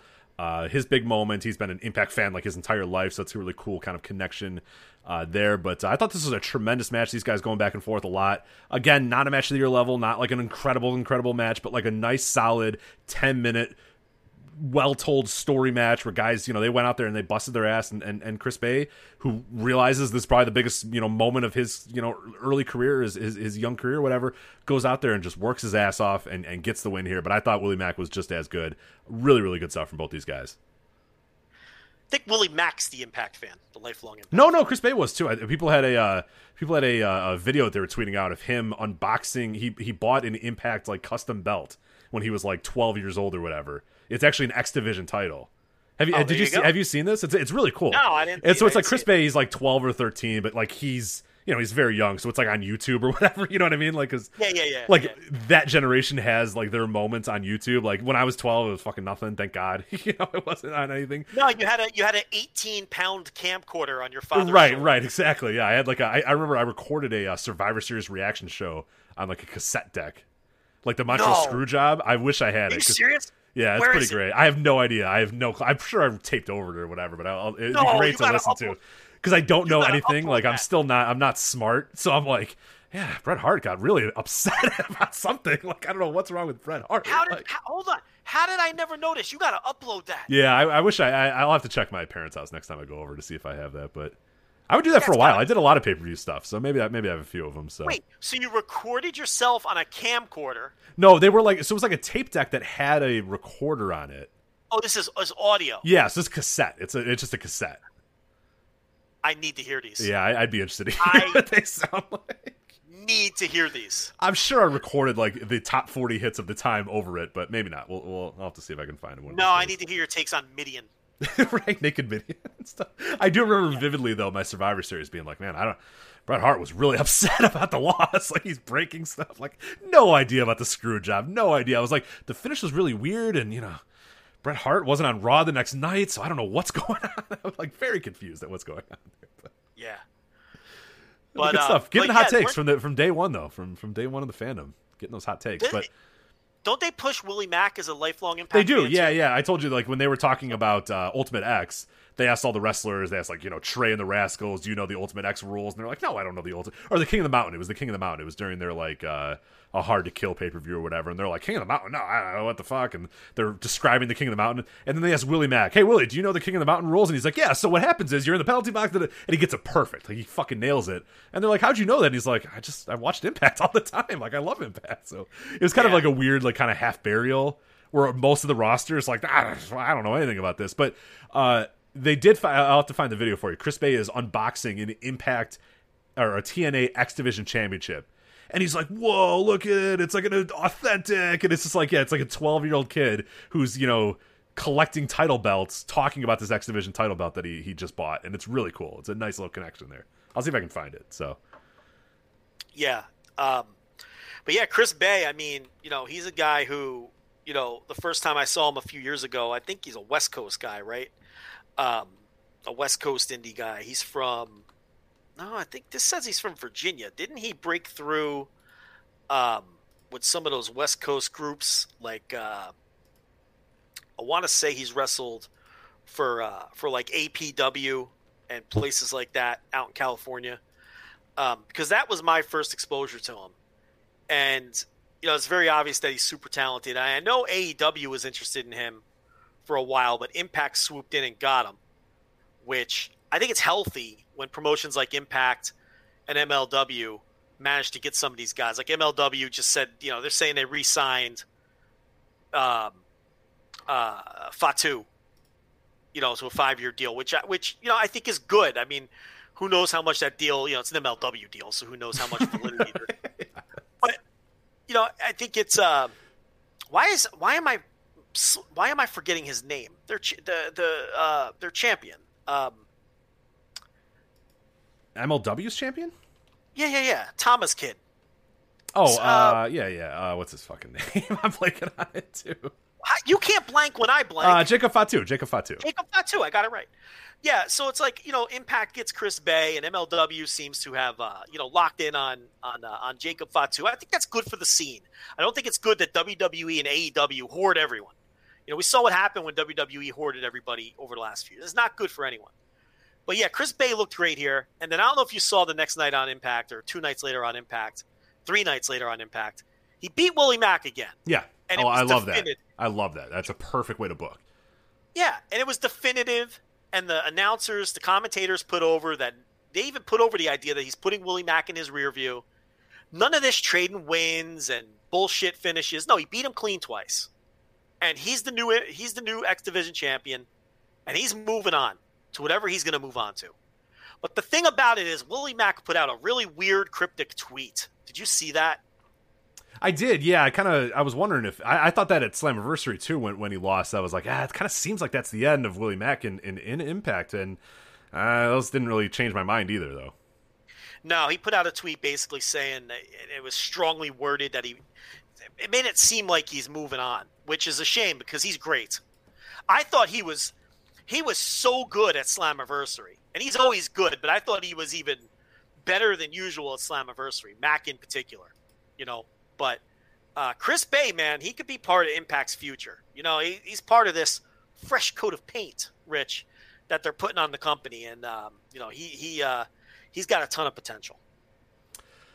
Uh, so then we have uh, other matches here. The North, uh, Ethan Page and Josh Alexander. Of course, we, we mentioned that on uh, Impact they lost the titles. Here they successfully defended them against Ken Shamrock and Sami Callihan, a team that you cannot believe is an actual team in 2020. And I thought you had a tweet that nailed exactly what I wanted to say when I was watching this match. It's perfect that the North works how the revival or FTR or whatever. FTR and the revival are oh we're lo- you know we're old school Southern style wrestling. We're and they talk a big game but they don't fucking work that way. They say they work that way they don't work that way. The North works that way. Every little edge that they can get every little it felt like I was watching you know 1980s you know NWA tag team wrestling with the North here on this night. They were every little cheating move they can do, every little thing, every little you know fake tag, every little corner thing they can do, any little ref Cutting distraction, like cutting off the ring, all that sort of stuff was like boom, boom, boom, boom, boom. Because these are not like Ethan Page, uh, especially, is not a guy who's going to blow you away in the ring. Josh Alexander can, but Ethan Page knows what he's good at and, and utilizes that well. And I thought this was one of the best matches the North have had as tag team champions because it was just like they it, they're in there with Ken Shamrock and Sami Callihan and they controlled that match, man. They made that match their match and they dominated everything and they made it look it was just a perfect southern style match and i thought you hit the nail on the head there by saying they work how the revival says that they work. Even though revival doesn't you know they're not about they say it all they, they talk a big game but they actually don't change their style in any way shape or form. They're basically just another tag team on, on the scene or whatever whereas the northman it, it, it was such a throwback on this match. I thought this was really really good. Yeah, they um, yeah, they, it's like the revival used to work like that, but they haven't in AEW. They have totally conformed to the AEW house style, which is a house style that I don't even dislike, but it's not what the revival said that they were going to do when they got there. They said they were going to bring their style of tag team wrestling and force teams to work their way, and we see a dichotomy of style, and it hasn't been that. They've totally conformed, and the North are have been what FTR claims to be, absolutely. And uh, you know, Shamrock and Callihan, as predicted, didn't really get along towards the end of the match, but not in like an overbearing, annoying way. It was more like Shamrock rolling his eyes at Callihan, like, "What the fuck are you doing, man?" So their unlikely pairing didn't work out, but they're going in a different direction with the tag team titles anyway, with Motor City Machine Guns, and um, you know, maybe they'll be in a longer feud with the North. I can't imagine the North wouldn't get another shot the titles after holding them so long. So maybe those two teams will have a long feud, which I won't mind at all. Their match on Impact wasn't great, but it was good. The title change. Yeah, no, I, I I liked it. Yeah, they're they're usually like I, I for whatever reason you're and you know the North. I love the North because they they're like the floor with the North is is fantastic. Like they never have like what I would consider a truly bad match, but at the same time they never really have matches that I consider like oh my god you got to go out of your way to check out this match. But they've been solid as fuck. And the Slammiversary match I thought was maybe their best match that they've had as a tag team because it's, just- like the way that they're working, the style, like you said, the perfect, you know, just perfectly just being heels, and it's just oh man, it was it's so nice to see that that still you know in some way, shape, or form does exist uh, in pro You know, wrestling. you know, people might not remember, but they go back a decade to when they were Monster Mafia. Mm-hmm. This has been a tag team in your neck of the woods for a long time. Didn't they work a lot of Chicago Oh area yeah, yeah, AAW, um, yeah, all the time. Dreamwave, yeah, everywhere. You know, I think even ROH briefly. And, Yeah, oh yeah, uh, so I'm in ROH for sure. So you know, th- this is not just a team that came. You know, this is just a name change and sort of a a slight gimmick change to where you know the whole ca- proud Canadian kind of deal that they do. But um, you know, they've been teaming a long time, probably uh, about a decade at this point. So they got a lot of continuity together, and it's good to see Josh Alexander back, of course, after it looked like his career might be over. And you're right about Ethan Page. You know, when when he's in the right scenario, he can be very good, and this tag team is just perfect for him. You know, it's there's other times where he kind of loses the plot, and I've got my issues with him that you know this isn't the right show for um, because we don't really have the time. But this tag team is perfect for him, and and uh, and uh, and and and Impact has a nice tag team situation now, adding Motor City Machine Guns and the Good Brothers to the mix. Absolutely. Uh, move on now to the Impact Knockouts Championship match here. Uh, Deonna Purrazzo defeats Jordynne Grace uh, to win the title. I thought a really, really good, a great finish. I would say the finish itself was awesome because they didn't get too cute with it. Purrazzo just put her in the submission, locked it in, locked it in, and, and Jordynne Grace didn't sit in the submission for a bunch. She didn't get to the ropes, and they went back to it. She just tapped out. She realized, I'm fucked. I'm done. Taps out, gives up. But I thought really good work by both uh, both women. A lot of good back and forth, and, and I was surprised they kept my attention all 15 minutes. And I thought, yeah, I, I definitely a thumbs up match here, and, and and definitely worthy of being the semi main event because the build has been really really good for it too. Uh, even with you know having to do some Zoom calls and some Zoom build or whatever, they did a good job at that. Even though they did like a you know stereotypical like contract signing, they they put a different twist on a lot of the you know the tropey stories uh, that were told. But I think it's it's a nice simple story. Jordynne Grace is the incumbent champion. Deonna Purrazzo is the hot new you know she jumps into the company and says I want that title right away, and then she proves it right away. You know proves it right off the bat by submission, no nonsense, no frills, and and yeah, they didn't overthink this. They just went with the what I thought was the right call with Deonna Purrazzo winning it. So. Yeah, they uh, put a lot of effort into the build, and this match, this was the match of the night on a show with a lot of really good matches. So that's not even faint praise look, th- this was stiff. This was nasty. This was aggressive. The work was was solid as fuck. And this was fought like a championship match where there was a grudge. And there was there, there was a there was a grudge coming into this and they wrestled it that way. You know? Um, you know, so they wrestled to the story and then basically beat the living shit out of each other for 15 minutes. You know, this was this was a this was a this was a uh, this was a great championship match, notebook material, and um, and, and, I really liked it. So uh, this is, you know, Deonna Purrazzo. You know, uh, we've had our jokes, and and um, you know, she she showed some guts and wanted to leave WWE and wanted to prove herself, and this is a great start. Absolutely. You know, yeah, I was. I, am really encouraged. Yeah, yeah, really encouraged by what I saw with her, and, and her character is solid. She gets her character. She understands it. It's no nonsense. It's no frills. And then, like I said, yeah, to, to, to just do the submission in the middle of the ring and not get too cute with it. She locks it in. It's like kind of a double arm lock or whatever. Jordynne Grace has nowhere to go. They didn't fight it. They didn't wait a bunch. She just rears back, and Jordynne Grace just said, "I'm out. I tap out." It was it was solid, and like you said, stiff as fuck. Like especially in an empty arena, you could hear it. I mean, they worked harder. They, I mean, like they worked more stiff and more hard than like anybody else on the show, and that's concluding, you know, fucking Ken Shamrock and Ethan Page and Josh Alexander. Like they were laying it in on this match, man. God, it was it was really really good. Yeah, a match that very not not what you're going to see even on WWE. I think it was more way more stiff than any women's match you'll see ever in WWE. No, there. Look, listen. WWE had has had some good women's matches lately, even if I haven't loved the finishes or have flat out hated the finishes. But a different style. I mean, yeah. this was a different style of match. This was this was almost like grapple fuck, almost in a lot of ways. You know, this was um, it's just intense and. It, you know, you, you bought that these people didn't like each other, mm-hmm. and that this was that there were stakes involved. You know, and and yeah, I, I enjoyed the shit out of this. I, I thought it was the match of the night.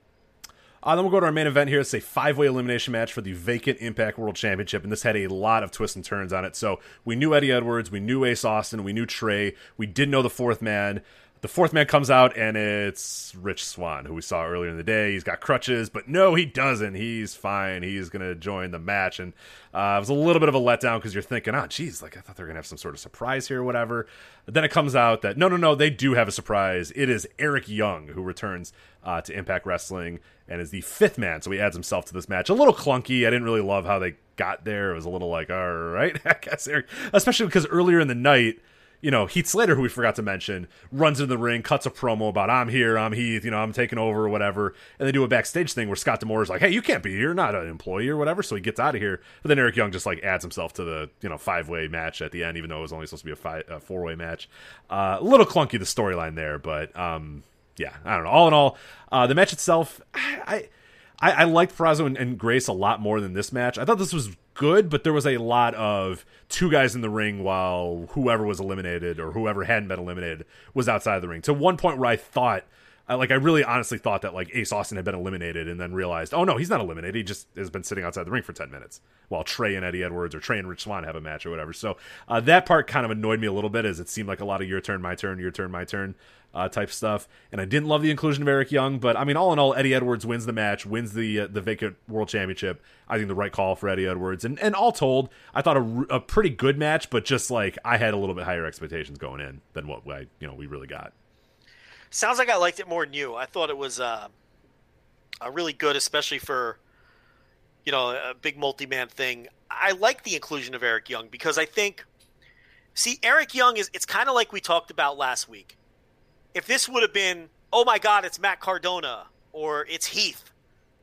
Those guys are just jobbers from another company.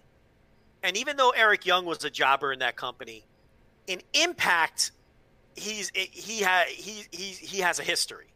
So I don't have a problem with bringing in Eric Young and putting him right at the top of the card because he's a former Impact World Champion and he had a critically acclaimed run with the Impact World title. He did some of the best work of his career uh, during that time, and he's an Impact guy. He doesn't have that WWE stink because I still associate Eric Young with Impact. Yeah, I kind of forget. I legit there was many times in the last year that I completely forgot that he was a part of that roster. I remember one time he came out, I'm like, who the fuck is that guy? And I'm like, oh yeah, that's Eric Young. Like, yeah, it, it was not yeah. a good, not a good run for him there. So.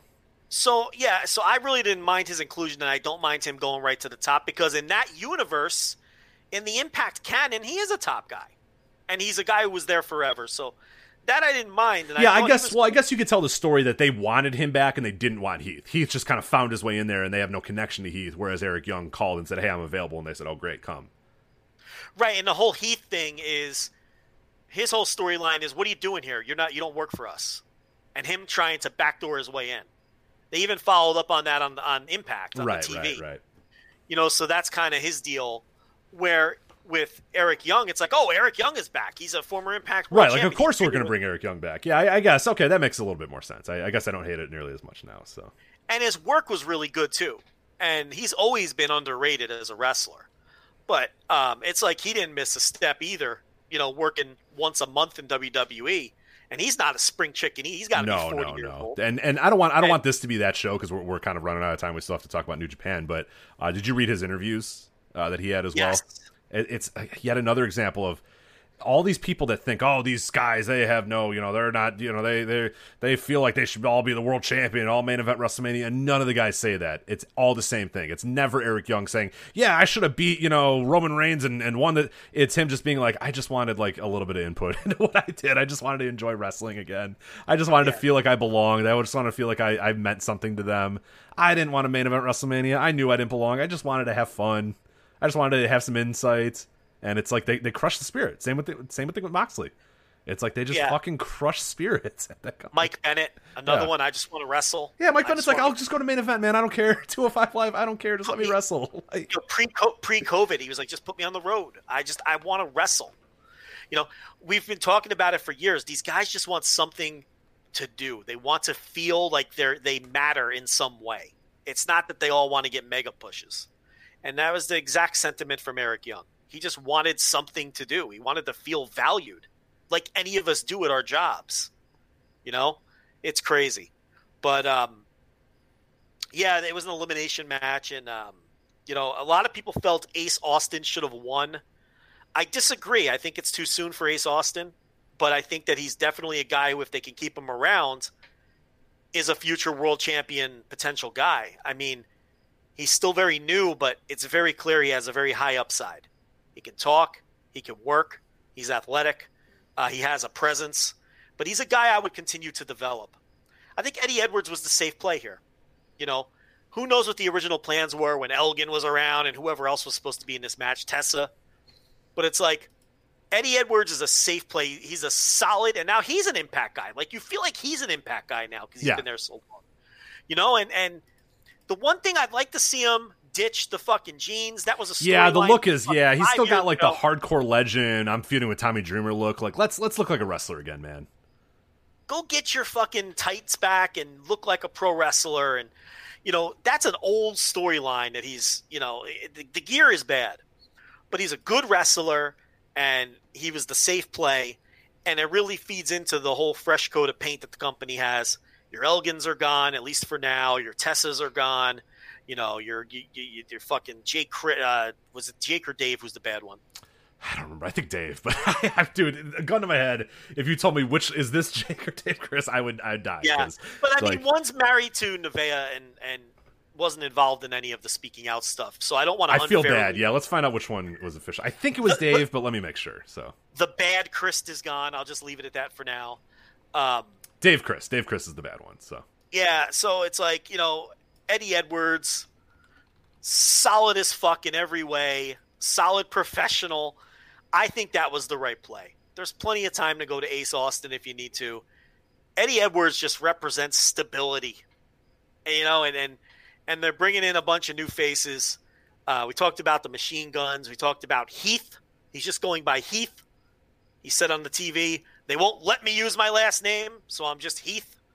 Um, you know, Eric Young is back. The Good Brothers made their debut at the tail end of the show. Yeah, the tail Eddie end of the show, man, was boom, boom, boom, boom. So Eddie Edwards wins the match. The Good Brothers come out, and then they cut to black, and then you get the EC3 debut as Yeah. well. So it was like, here's all these new guys coming in. It's it's become a hack thing, but I'm pretty sure I said it first. But he looks like Kurgan. Doesn't he look like Kurgan? Oh, he does. Oh, 100%. Yeah, Kurgan the Interrogator. Yeah, for sure. Like everyone's saying it now, but like when I said it, it, it didn't become hack yet. But he looks like fucking Kurgan now. It's crazy. Um, apparently Brian Myers is around. Yeah, yeah. Face the facts, baby. Brian Myers debuted on Impact this week, so.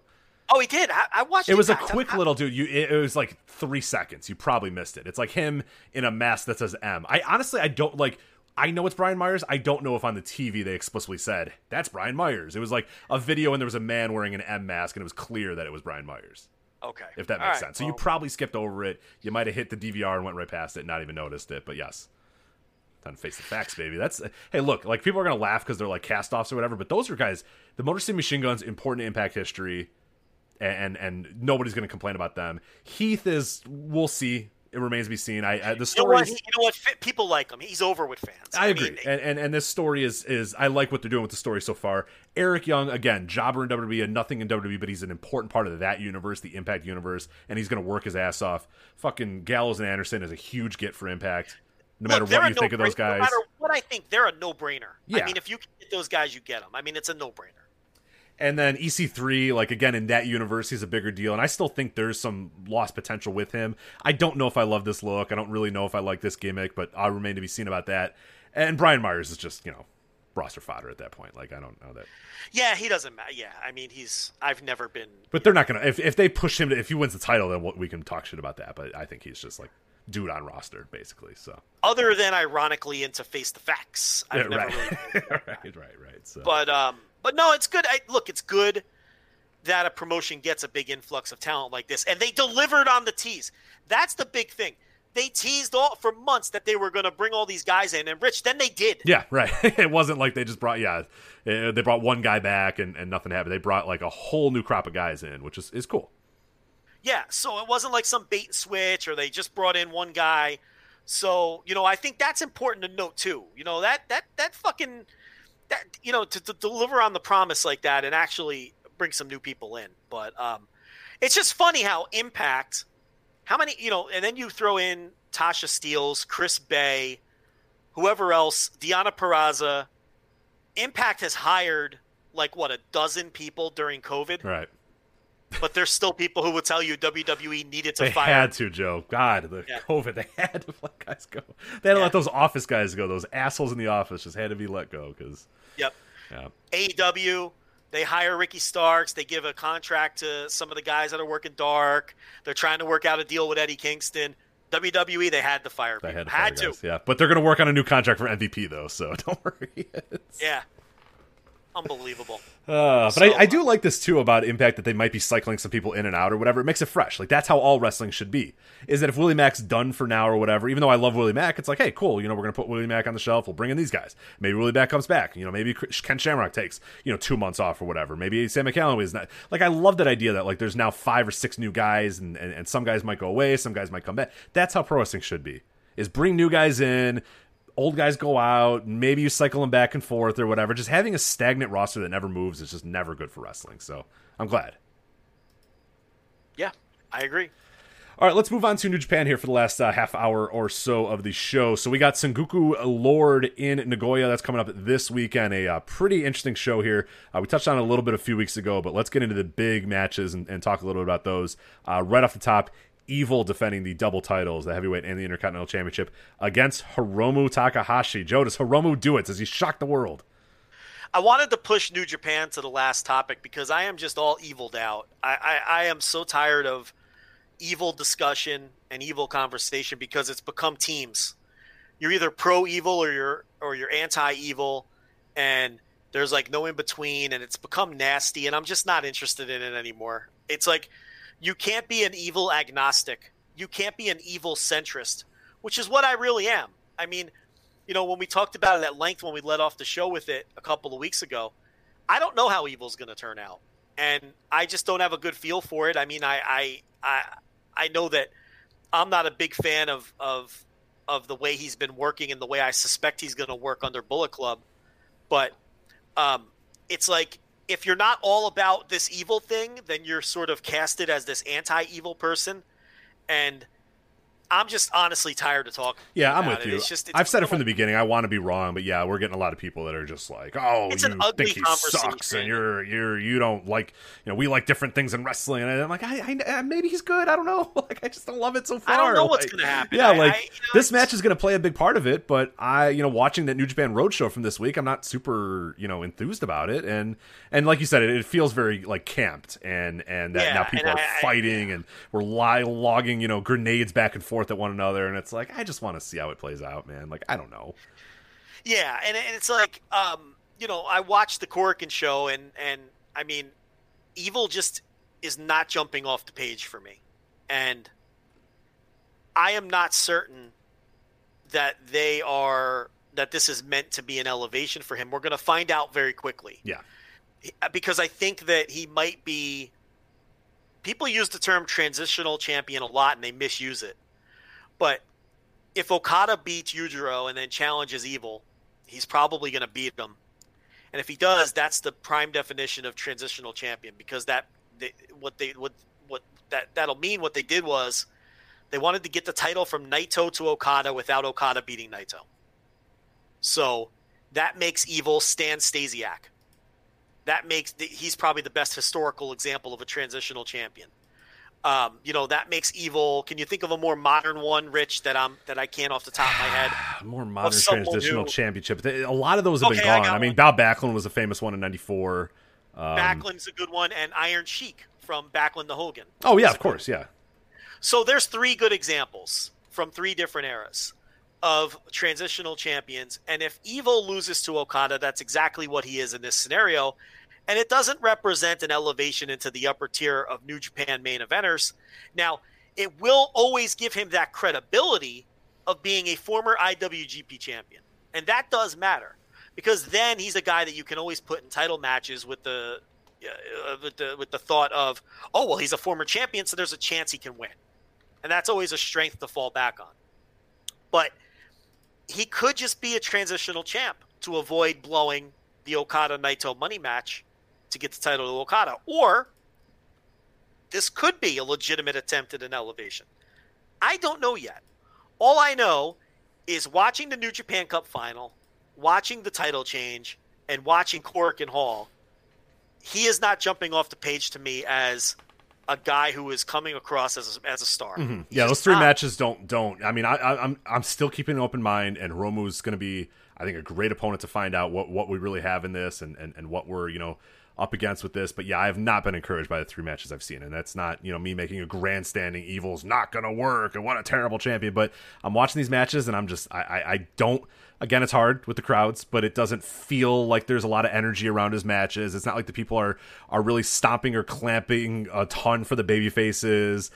I, I we'll see with Hiromu. I mean, Hiromu is the best case. If the crowd is just as hot as they can possibly be, you know, within reason, of course, without being able to get. But if they're clapping and stomping and going nuts for Hiromu Takahashi the entire time, and he's really playing up, you know, the, the Evil's heel run, and the crowd seems like they're, you know, uh, against Evil a little bit more when he's doing heel stuff, like uh, we're there. But like, yeah, the Korakuen did not give me. I mean, there was you know, people can say, oh, they can't make noise or they can't do this, but I'm watching that Korakuen show and there's a lot of energy when Kota Ibushi's out there. There's a lot of energy when there's other heels out there. There's a lot of energy when, you know, Yoshinobu Kanemaru's doing bullshit stuff and you can hear the crowd noticeably getting annoyed. And, and when Yujiro's doing stuff, the crowd noticeably getting annoyed. And Evil comes out, man, and it's just, I don't know. It just doesn't, I don't know. It's just palpable, like, lack of yes. buzz. I don't, I, There's I, I ener- can't describe it. ener- Yeah. There is a palpable energy drop. I, I mean, I know people think I'm nuts, but I, I don't know. But but again, it's hard to tell. That's the other thing. I hate these New Japan. Like, I am so not looking forward to this Sengoku Lord because it's so weird that the fans aren't allowed to like do anything, and ah, it, it's almost weird to say, but I almost prefer empty arena. I almost prefer it. I, I, I might prefer it. It's just, yeah, they don't feel like they're any asset to the, the, the show whatsoever if they can't make any noise or do anything. You know, I don't know. It- It's it's look. It's hard to make these judgments on the guy when we don't get real fan reactions, Sure. and that's really all I have to say. I'm so tired of talking about evil. The thing about it is, I don't have high expectations for the match because I don't see why all of a sudden that that the evil heel template is going to change in this match. He wrestled every match in New Japan Cup. The title change, the same. I'm going to be waiting 30 minutes for for a Dick Togo spot and a Dick Stomp. And I'm sorry, I'm not looking forward to that. If they blow away my expectations, great. I want them to. I don't like to watch matches I don't like. And Hiromu's one of the best wrestlers in the world. And Evil can can be a good wrestler. Just not this current incarnation of Evil. I hate this match structure. So I'm, I am setting my expectations low and hoping to be blown away. uh, you think in your heart of hearts, evil evil wins this match, right? No, if Hiromu wins, it's one of the biggest booking mistakes of the last. I, I'm 20 with you. Yeah, it makes no sense. I- That's something you build I- for crowds. That's something you have plenty of time to build for. Gedo would make no sense whatsoever. I'd question if Gedo's still even in charge of booking. Like it'd be one of those weird things that I would I would yeah we'd be talking about forever because it's just completely the opposite of what they booked like. And and like you said, it's just not a good idea on any level whatsoever. I mean, you have so much time to do stuff with Hiromu. Why now? Why at this moment? Why you know with with, with so little build? Uh, with no fans, with it, it's just or not, or not, you know, really fans that can do a whole lot. It's just yeah, it'd be to me, it'd be wild, absolutely wild. Nobody is going to like what I'm about to say. But how many times have I said that over the years? Evil should beat him clean in the middle with zero nonsense whatsoever. He's a junior, number one. Yeah, oh, 100 percent, yeah, So you can get away with it. yeah. The Number second two- that Dick Togo bullshit's gonna happen, I'm gonna roll my eyes because it's like you don't need evil shouldn't need this. Like in in in actuality, if you know, given it the way they booked, he shouldn't need this. He should be able to beat Hiromu, which sucks. Not Like, only I- should he not need it, I think it'll help him because Hiromu is beloved. you're right. beat him clean in the middle with no interference and establish evil as okay this is a guy who doesn't need that stuff but he chooses to use it and you beat a beloved figure and it adds heat. Well, and, and It that's that's where the heat really should come in with these interferences, and that's what what made the original Bullet Club works so well. Is it's like you know Devitt, who was good, really good for years and years and years. It's like why does this guy need to cheat now? Like what the fuck? Like he can win if he wants to, and and he knew he could. He would say that too. I think he's in the promos. He'd say I could win, but I decided to take the cheap route. So I'd bet like Fale come in there and beat the fuck out of you. And and you're absolutely right. Like the idea that evil could be good and evil could beat people, but he just chooses to use a bunch of bullshit anyway. That's where your real heat comes in, as opposed to just sitting and waiting for interference to come. I'm with you. yeah I know. I think he should beat him clean but it's like that's not the way they do things i don't think it's going to happen um, but anyway I, I i don't know i've let's move on i just don't want to talk about evil anymore I Yeah, just, that's I- fine. Yeah, we'll, we'll we'll see where it goes. But I'm I'm, excited about the match itself, just because there is a lot that's going into it, and, and I'm very curious. But uh, one match I think we can all universally agree we're looking forward to here: uh, Shingo Takagi, El Desperado, open weight championship match. Uh, Shingo 100% winning this match, uh, but you know that they're going to give Desperado a lot in this, and these guys are going to just go tear the house down. So I cannot wait. it's the only match I'm looking forward to, and I'm looking forward to it a lot because I love Despy, and you know, you know, obviously I'm a huge Shingo guy, so yeah, it should be great. I mean, I just you know, um, can't wait. I think it'll. I think it'll be the best match on the show because I don't think they're going to be able to help themselves in the main event. The main event should be the best match. Yeah, right, like, right, right. I don't think they're going to be able to help themselves. And I'm and and you know, it's just some things in wrestling you like and some things you don't like, and I just don't like what evil is right now. I just don't find evil interesting. I just that's the other thing too. Like maybe it would help if I found it interesting. Yeah, if you were super invested in the Lij Yes. breakup or whatnot, but you've always Yes. been kind of agnostic to the Lij things, so. Yeah, so that that doesn't help either. But um, Shingo and Despy, I'm um yeah looking forward to that big time. All right, then we have Okada versus Yujiro. So the interest here is in the booking. It's like Yeah, Yujiro's going to beat him, right? Come on. Yeah, well, I mean. no, no chance in hell. So. I, I, I, you know, some of the videos I've been watching on World where, you know, Yujiro's been screwing Okada a lot. Like, you go all the way back to the AJ Styles title loss with Yujiro screwing Okada. I remember that was one of our first "We're Angry at New Japan" episodes we ever did. I remember. Were Yeah, I didn't like that they did that for the title match. It really bothered me.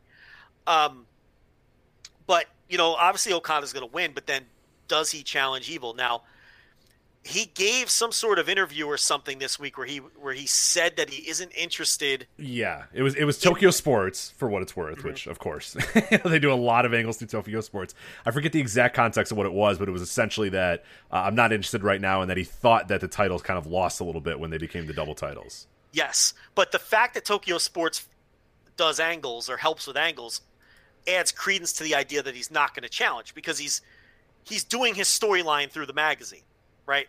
So he's saying he's not interested in the interested in the double title because his whole gimmick, even in the build up to Dome, was that he does not interested in the Intercontinental.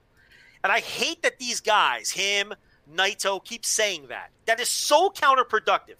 You should never have a champion or a top level guy saying they don't care about any of your titles. It is so the wrong thing to do because fans are going to listen to guys like Naito and Okada, and then they're not going to care about the title. I hate that they do this. It really bothers me, and I think it's counterproductive. I mean, oh, guys like Okada and Naito should be saying that the Never title is something that they would love to have. You should be putting these titles over, not doing the opposite. It drives me nuts when these guys do this, but maybe that's a tip off that Okada is not going to be involved in this sort of Lij war, and we are going to go right back to evil because you, you, if you don't go to Okada, then I guess you got to go right back to evil Naito, right? Yeah, right, right. Where else do you go? Um, well, he, maybe he faces Sanada. Doesn't make sense. Kind of, he just beat him. Um, is he going to go through all of them or just go right back to Naito? Point is, I think they're going to keep it with, you know, the Lij within Lij for now. If but then what what does that mean for Okada? Right, Does I guess he can go through the G1 and he does that sort of run again. It's whatever happens at the end of Evil and Hiromu. I'm so excited to see how that match ends and then who comes out and what comes out after that. If it's Okada comes out, it's like, okay, now we kind of know where this is going and now we know that ah geez, this was only to do but if he doesn't come out, it opens up a whole new world of possibilities for for everybody. I mean, I would prefer he just comes out and beats the fucking evil, and like, you know what I mean? Like, I'm fine with that.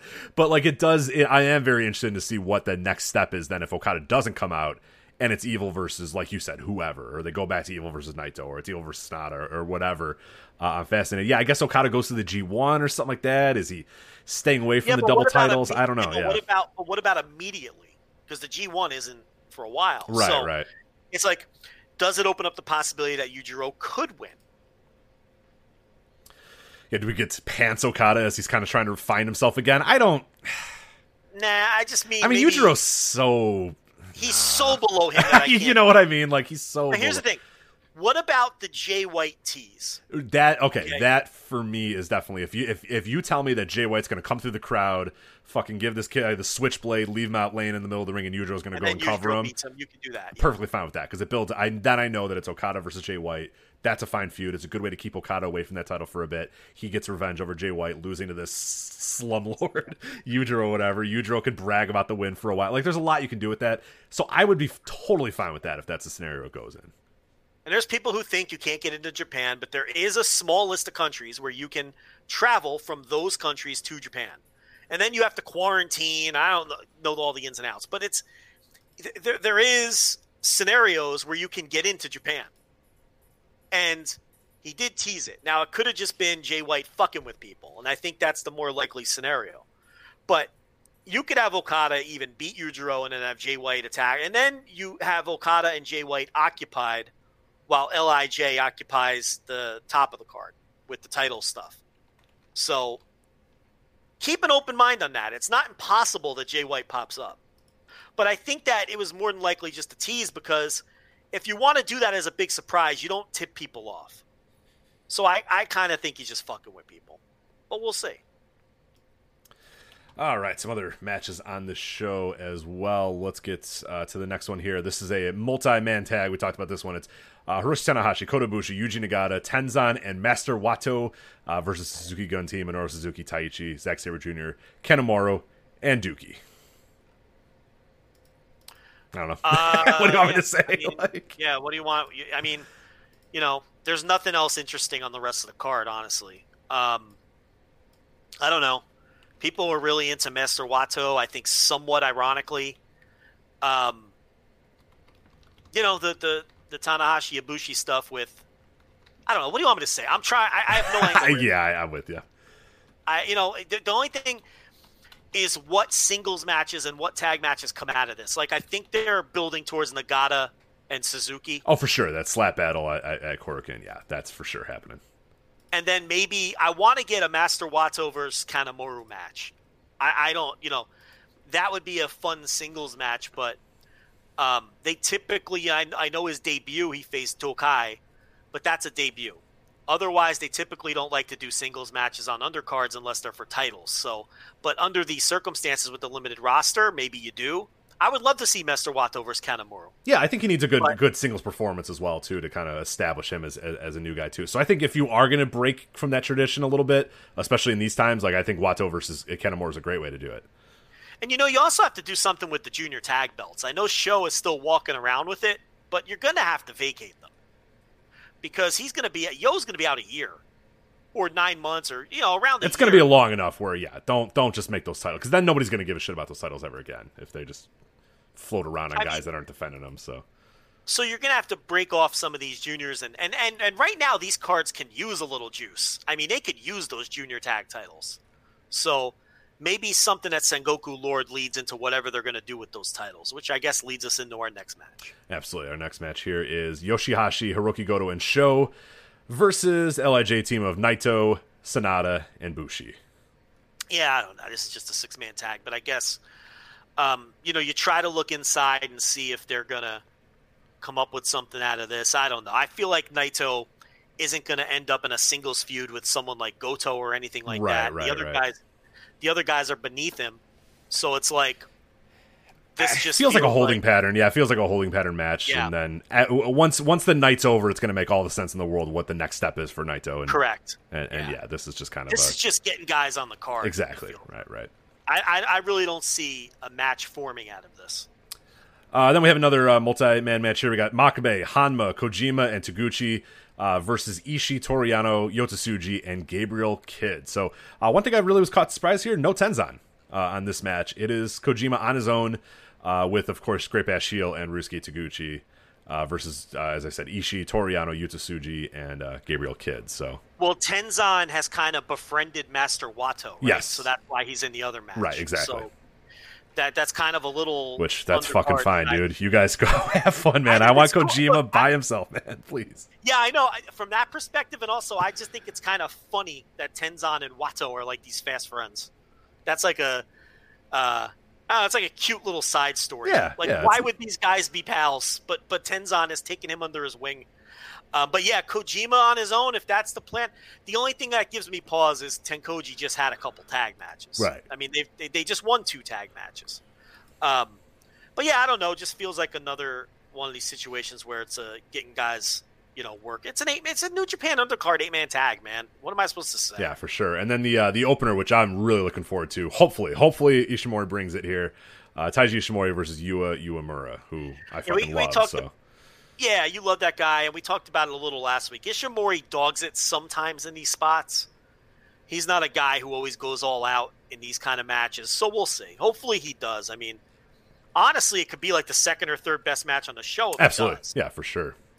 But um, See how that goes. Lord. Yeah, That- that's. what- what's the date on that? That's on. Uh, so that is uh, July 25th. July 25th is, is the day of that show. So, and then uh, we want to talk about this real quick uh, before we get out of here. The uh, Lions Break Collision episode four is a big one for the Lions Break Collision. So uh, the last few episodes have been kind of 30 minutes, you know, one match, two matches, very condensed uh, type shows. This one coming up this week, which is going to be on Friday, correct? That's they release them on Friday. I forget if it's afternoon or morning.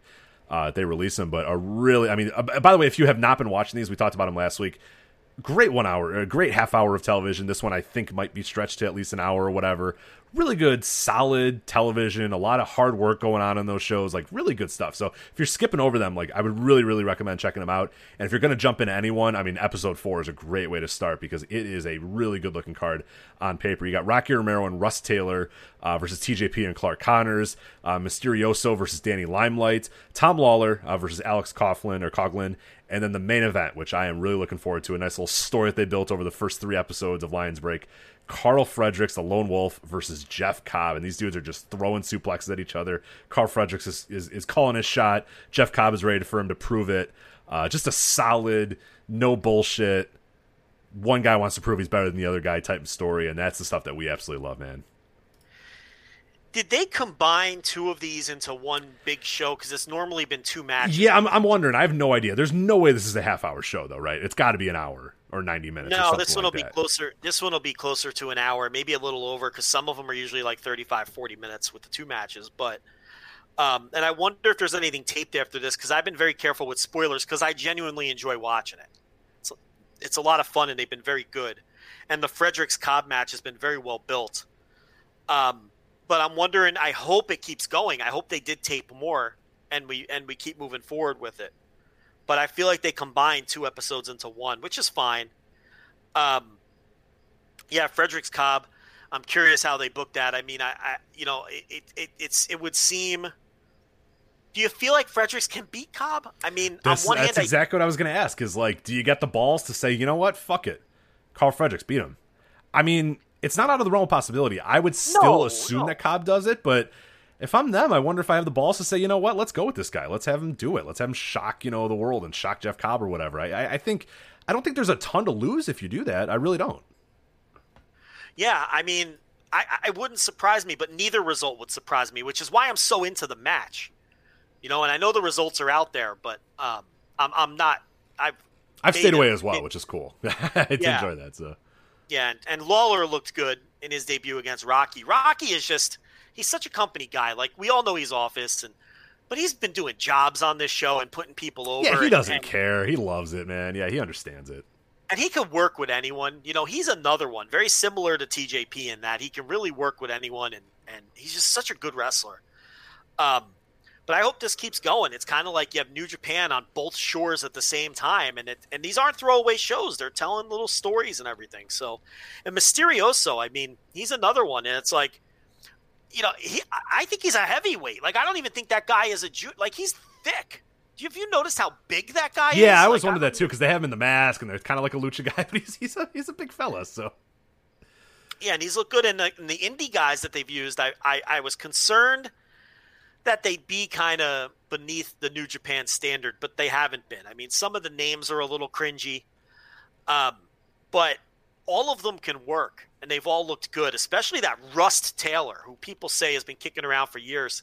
I wasn't super familiar with him though. I'm told he's an old school PWG guy, which I don't remember him. yeah, I don't all. remember him ever, but Um, but you know he's looked really good, and and the, the one guy I haven't liked that much is the uh, the guy who uses the initials in his name, who does the karate gimmick. I haven't liked him all that much, but um, Limelight has looked okay, in, in the you know I think he wrestled TJP last week. Um, yeah, these shows are a blast. I really hope this isn't it. So I hope they announce something tomorrow too. Even the format's a lot of fun. Kevin Kelly from his den setting us up, yeah, yeah, you know, that's and then cool. you know, and they usually give you a little promo. You know, it, it was Jeff Cobb last week or the week before, taught you know, saying how get, can't wait to get his hands on Fredericks. But um, you know, Fredericks doing this lone wolf gimmick. Says he's not going to join any units, which is interesting. So, um, yeah, definitely looking forward to that. I, that's become a Friday staple for me, and I really hope this isn't it. For sure. Yeah, really, really good stuff uh, from those guys. So yeah, enjoy the Lions Break Collision and yeah, plenty of New Japan back up. So you got Good setup for Sengoku Lord. You know, it's it's you know it's you got New Japan all weekend long. yeah, absolutely. on a, on a weekend where there's really not a lot of other shows going on. I mean, what's happening this weekend? You know, WWE and Impact just did their shit, and uh, AEW has nothing. This is a New Japan weekend. You know, we're we're probably going to lead off with New Japan next week. Sure. You know, Oh, for sure. Goku Lord. You know, so this is where you really, you know, you sit down on the couch and and, and you really dig into New Japan this weekend. Absolutely. So really, really good stuff there with both of those guys, uh, or both those shows, I should say. Uh, yeah, so that's it. We're uh, we're just about out of time here on the flagship. Again, I do want to let you know patreon.com slash voice of wrestling. The people listening live, you guys know about that. You're $10 subscribers, so we thank you very much. But if you'd like to listen to the flagship live, uh, $10 tier does that for you. I'm also going to do a uh, Q&A uh, a calling Q and A this weekend as well. Probably Saturday, probably in the morning. So uh, be on the lookout for an official announcement about that when I can f- kind of figure out what we're going to do. But uh, I haven't done a call in in a while due to some some other circumstances and I was kind of worried about the stream the last few weeks, but it seems like things are good. So uh, we are going to do a call in again. Uh, $5 tier unlocks the TV reviews, which again, you just did one right before we got on the air here talking about uh, AEW and NXT ratings breakdowns. And again, another very interesting week uh, of ratings breakdowns. So you definitely want to check that out. Also gets all of our retro content, November to Remember. Uh, I just recently finished the In Your House, In Your House series, looking at the first 19 uh, In Your House main events. I'm going back and I asked the, the folks on Patreon what they wanted, and we're going to finish up the Boys of Summer series where I go through the uh, the remaining SummerSlam main events, starting with I believe 2007 or 2008, I forget which one uh, is where I left off. So we're going to jump onto those uh, as well and kind of work our way through uh, SummerSlam main events. But plenty of other stuff on there. You get our archives as well, Death's Door, you know, as I said, November to Remember, uh, the Fall Brawl recall, all this sort of stuff that we've been doing, the Kings of the Tokyo Dome series, all those many times. Also the deep dive. We have a really cool deep dive planned uh, to come in the next few days here, or the next uh, week, I should say.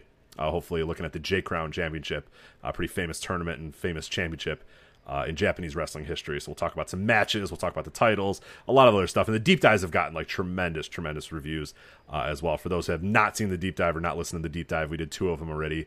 Uh, we did the UWF tag team titles uh, and the I like to talk to Tom uh, deep dives, which got like uh, like I said rave reviews. They are both available on the five dollar tier as well. So patreon.com slash voice of wrestling for those, and uh, voiceofwrestling.com for all the previews and reviews and all the other stuff. We got previews of, as we said, Nagoya or the uh, the Sengoku Lord in Nagoya show. Uh, we'll have a review as well. We have reviews of all the Lions Break shows, review of uh, Slammiversary, a review of the Horror Show at WWE Extreme Rules if you really want to torture yourself. So we're covering it all, doing everything we can here at Voice of Wrestling to get us all the coverage of all the pro wrestling. So anyway, for Joe Lanza, I'm Rich Kraetsch. We'll talk to you guys next time on the Voice of Wrestling Flash Podcast. Take care. What's so special about Hero Bread's soft, fluffy, and delicious breads, buns, and tortillas? These ultra low net carb baked goods contain zero sugar, fewer calories, and more protein than the leading brands, and are high in fiber to support gut health. Shop now at hero.co.